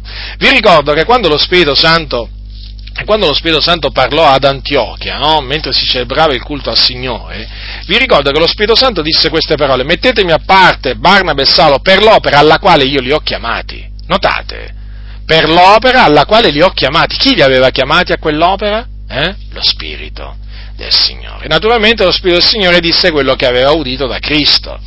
Ecco, dunque, vedete, un'opera, erano stati chiamati a un'opera, ma dal Signore quindi, dal Signore, non dagli uomini, ma dal Signore. E infatti loro dopo furono mandati dallo Spirito Santo e in quel, in quel viaggio fondarono diverse chiese, Dio confermò la, sua, eh, la, sua, la parola che essi annunziavano con segni e prodigi, d'altronde erano stati costituiti da Dio apostoli, sia Paolo che, che Barnaba, apostolo vi ricordo che significa mandato, e dunque vedete, fratelli nel Signore, è un'opera quella che compie il ministro scelto da Dio, è un'opera che egli compie perché a quell'opera è stato chiamato direttamente dal Signore, direttamente dal Signore.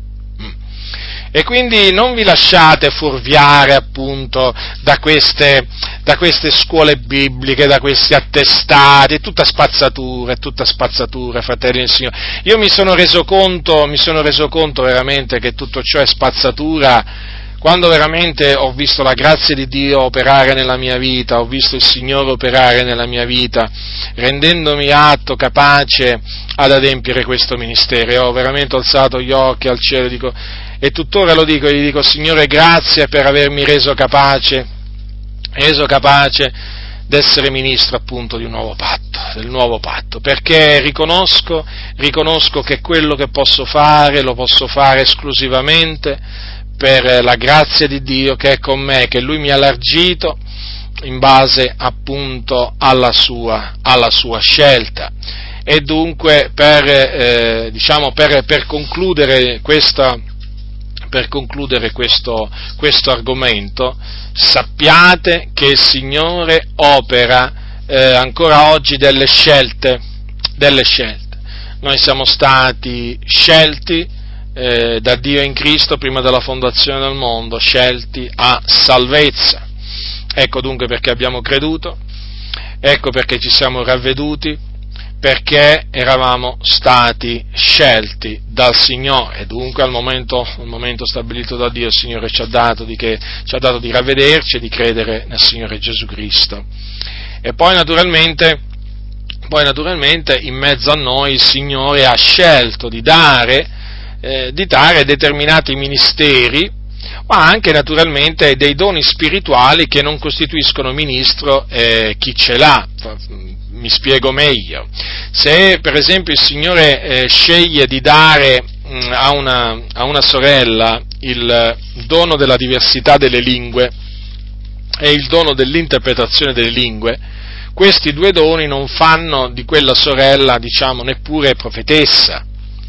Però, comunque sia, sono dei doni dello Spirito Santo che quella sorella ha ricevuto e sono, e sono importanti, contribuiscono all'edificazione della Chiesa. Non dobbiamo mica pensare che la Chiesa è edificata solo tramite i ministeri, ma anche tramite singoli doni. E dunque anche in questo caso è una scelta che viene sempre dall'alto, anche nel campo dei doni dello Spirito Santo, eh, fratelli nel Signore.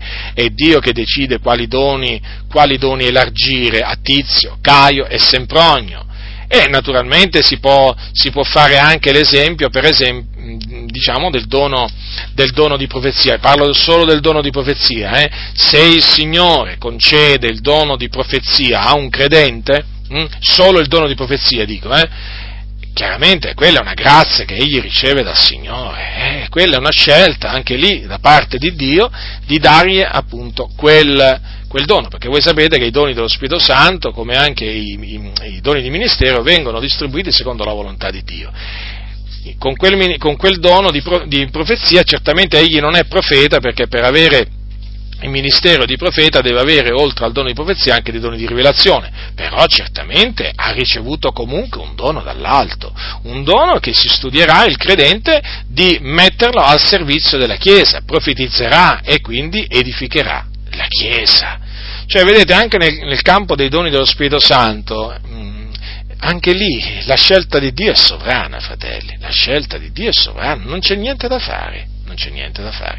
Il Dio regna, dunque eh, appunto scelta di Dio nella salvezza e scelta di Dio nei ministeri, nei doni, nei doni dello Spirito Santo, ma naturalmente per, se, se, per par, parlare diciamo esaurientemente delle scelte di Dio, ma veramente mh, ci vorrebbero, ci vorrebbero, molte ore, fratelli nel Signore, ma molte ore, perché vi potrei per esempio anche dire anche che la moglie che uno si sposa, o il marito che uno si sposa, se lo sposa per scelta divina. Non è che, non è che siamo noi a scegliere alla fine, eh? eh no, è il Signore, è il Signore, fratelli, perché Dio, Dio è colui appunto che anche in questo campo sceglie e voi sapete che le scelte che fa il Signore sono le scelte, eh, le scelte, le scelte giuste, ma eh, vi, vi, vi, ripeto, uno potrebbe, basandosi sulla Sacra Scrittura, veramente mh, mm, protrarre il suo discorso sulle scelte di Dio veramente per ore, ore e ore, però appunto il mio, il mio eh, obiettivo era appunto tramite questi pochi esempi trascritti nella parola del Signore, dimostrarvi il modo d'agire di Dio, il modo d'agire sovrano di Dio, per eh, farvi volgere il vostro sguardo in alto, per farvelo distogliere dagli uomini, se l'avete messo sugli uomini il vostro sguardo, e metterlo solo sul Signore, perché fratelli, è da Lui che scende ogni dono, e è Lui appunto il Re, è Lui eh, colui che eh, noi serviamo, cioè, è Lui colui che ci ha salvati e è Lui colui che noi serviamo e quindi è da Lui che noi, noi dobbiamo sapere che cosa Egli vuole che noi facciamo nella sua, nella sua Chiesa. E dunque lo scopo appunto di questa, mia, di questa mia, predicazione è quella appunto di indurvi a cercare la faccia del Signore, ehm, a invocarlo, a passare del tempo davanti a Lui per conoscere, fratelli, per conoscere la Sua volontà nei vostri, nei vostri riguardi, perché so naturalmente che in mezzo a voi ci sono alcuni che chiaramente si domandano, ma a me il Signore che cosa mi ha chiamato a fare? Mm? Che cosa vuole che io faccia in mezzo alla sua Chiesa? E quindi è di fondamentale importanza che cerchiate il Signore e il Signore sicuramente non mancherà di rivelarvi la sua, eh, la sua, divina, la sua divina, volontà e una volta che ve l'avrà rivelata non... Eh, non potrete fare altro che adempierla e guai a voi se non l'adempirete. Eh? Attenzione, vi dico pure questo, cioè non pensate di invocare il Signore, di chiedere al Signore, ma Signore, ma tu quale, quale ministero, a quale ministero mi hai chiamato? E dopo naturalmente fate il contrario o, o vi mettete a fare un'altra cosa. Sappiate che c'è il castigo di Dio, c'è il castigo di Dio per tutti coloro che poi si oppongono alla volontà di Dio. Quindi non chiedete a Dio qual è la la sua volontà e poi una volta che il Signore ve la fa conoscere fate la vostra volontà, eh? perché se chiedete a Dio di fare la sua volontà, quella che il Signore vi rivelerà, quella dovete fare. Quindi attenzione perché eh, il Signore Dio nostro è un Dio vendicatore, è un fuoco consumante e non è, e non è qualcuno con cui si può giocare o con cui si può scherzare. Eh? Quindi massima attenzione alle richieste che si fanno al Signore, perché poi quando il Signore risponde suoi ordini, ai suoi ordini bisogna, bisogna obbedire. Gli ordini del Signore non si discutono, gli ordini del Signore si obbediscono. Io ricordo ancora quando il Signore mi disse va nel Lazio, ma io non mi balenò mica la, per la testa di andarmene in Africa, eh, cioè per dire, no? Eh, voi sapete che quando il Signore disse a Giona di levarsi, di andare a Ninive, Giona prese una nave, se ne andò, diciamo una, una, nave che andava in una direzione che non era quella in cui doveva, doveva andare. E che cosa, che cosa, accadde? Ve lo ricordate che cosa accadde, fratelli? Andiamo a vedere che cosa accadde, perché qui alcuni,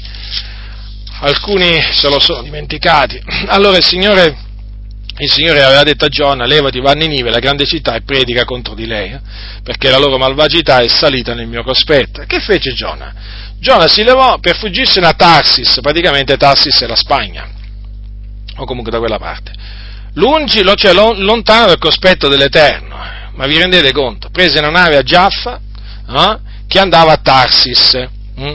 Cioè, praticamente, invece di andare in una direzione, se ne andò in un'altra. Il Signore che cosa fece? Eh, il Signore punì punì Giona facendo venire una grande tempesta sul, sul, mare, scatenò una grande tempesta sul mare e appunto la nave cominciò veramente a pericolare e dopo voi sapete come andò, come andò, a finire, che appunto tirarono a sorte per sapere chi era la causa di tutta quella sciagura che gli piombava addosso e eh, una volta che fu accertato che tutto ciò avveniva a causa di, eh, eh, di Giona, di Giona, perché voi sapete che tirarono, tirarono a sorte, no?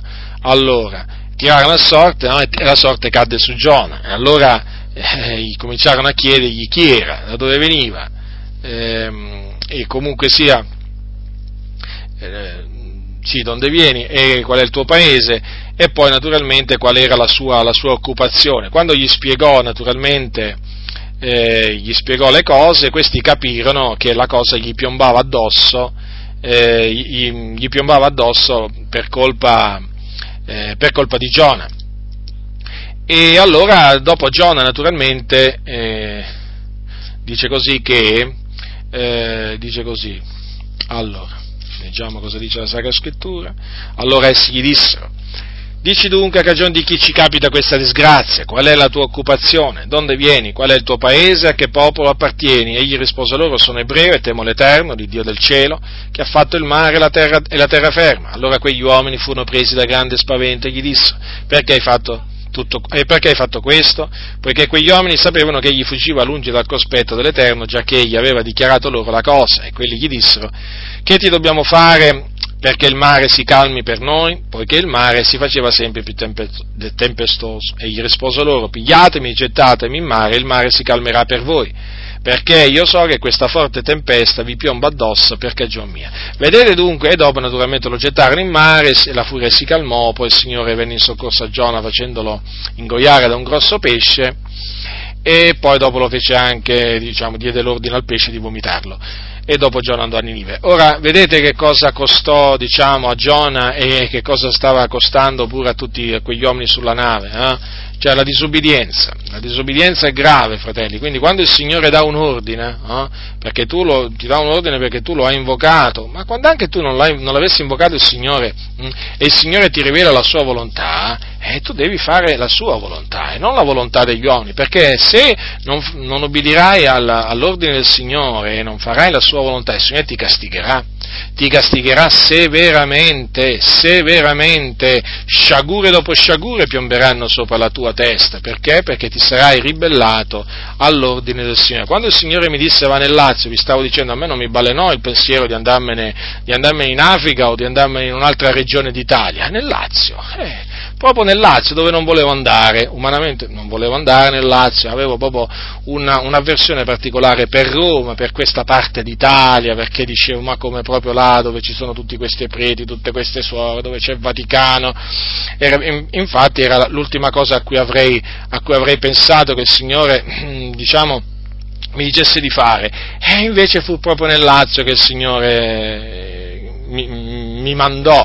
E quando il Signore mi, disse, mi, rivelò la sua volontà e mi disse va nel Lazio, io eh, da quel momento sapevo che dovevo fare una cosa sola, andare nel Lazio, poi il Signore avrebbe, avrebbe naturalmente continuato a guidarmi come ha fatto nella sua grande misericordia, però io sapevo che non potevo più rimanere dov'ero e sapevo eh, che eh, non potevo andare da nessun'altra parte, in quel momento avevo la cartina del Lazio davanti agli occhi, cioè non vedevo l'ora, mi ricordo ancora che non, vede, non vedevamo l'ora appunto di partire e trovarci dentro i confini del Lazio.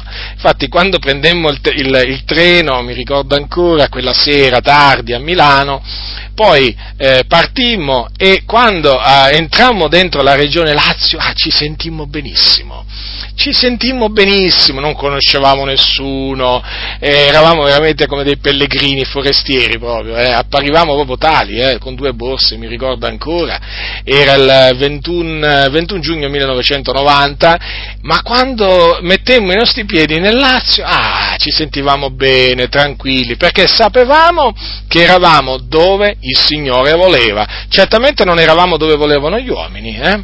non eravamo dove volevano gli uomini e nemmeno dove volevamo noi, eravamo dove voleva il Signore. Ma il Signore, sapete, quando rivela la sua volontà, fa sempre la sua volontà si, si, si, scontra, si, scontra, sempre con la volontà degli uomini, eh, fratelli nel Signore. Però una volta che il Signore la rivela, poi quella bisogna adempiere, fratelli, perché è così. Eh.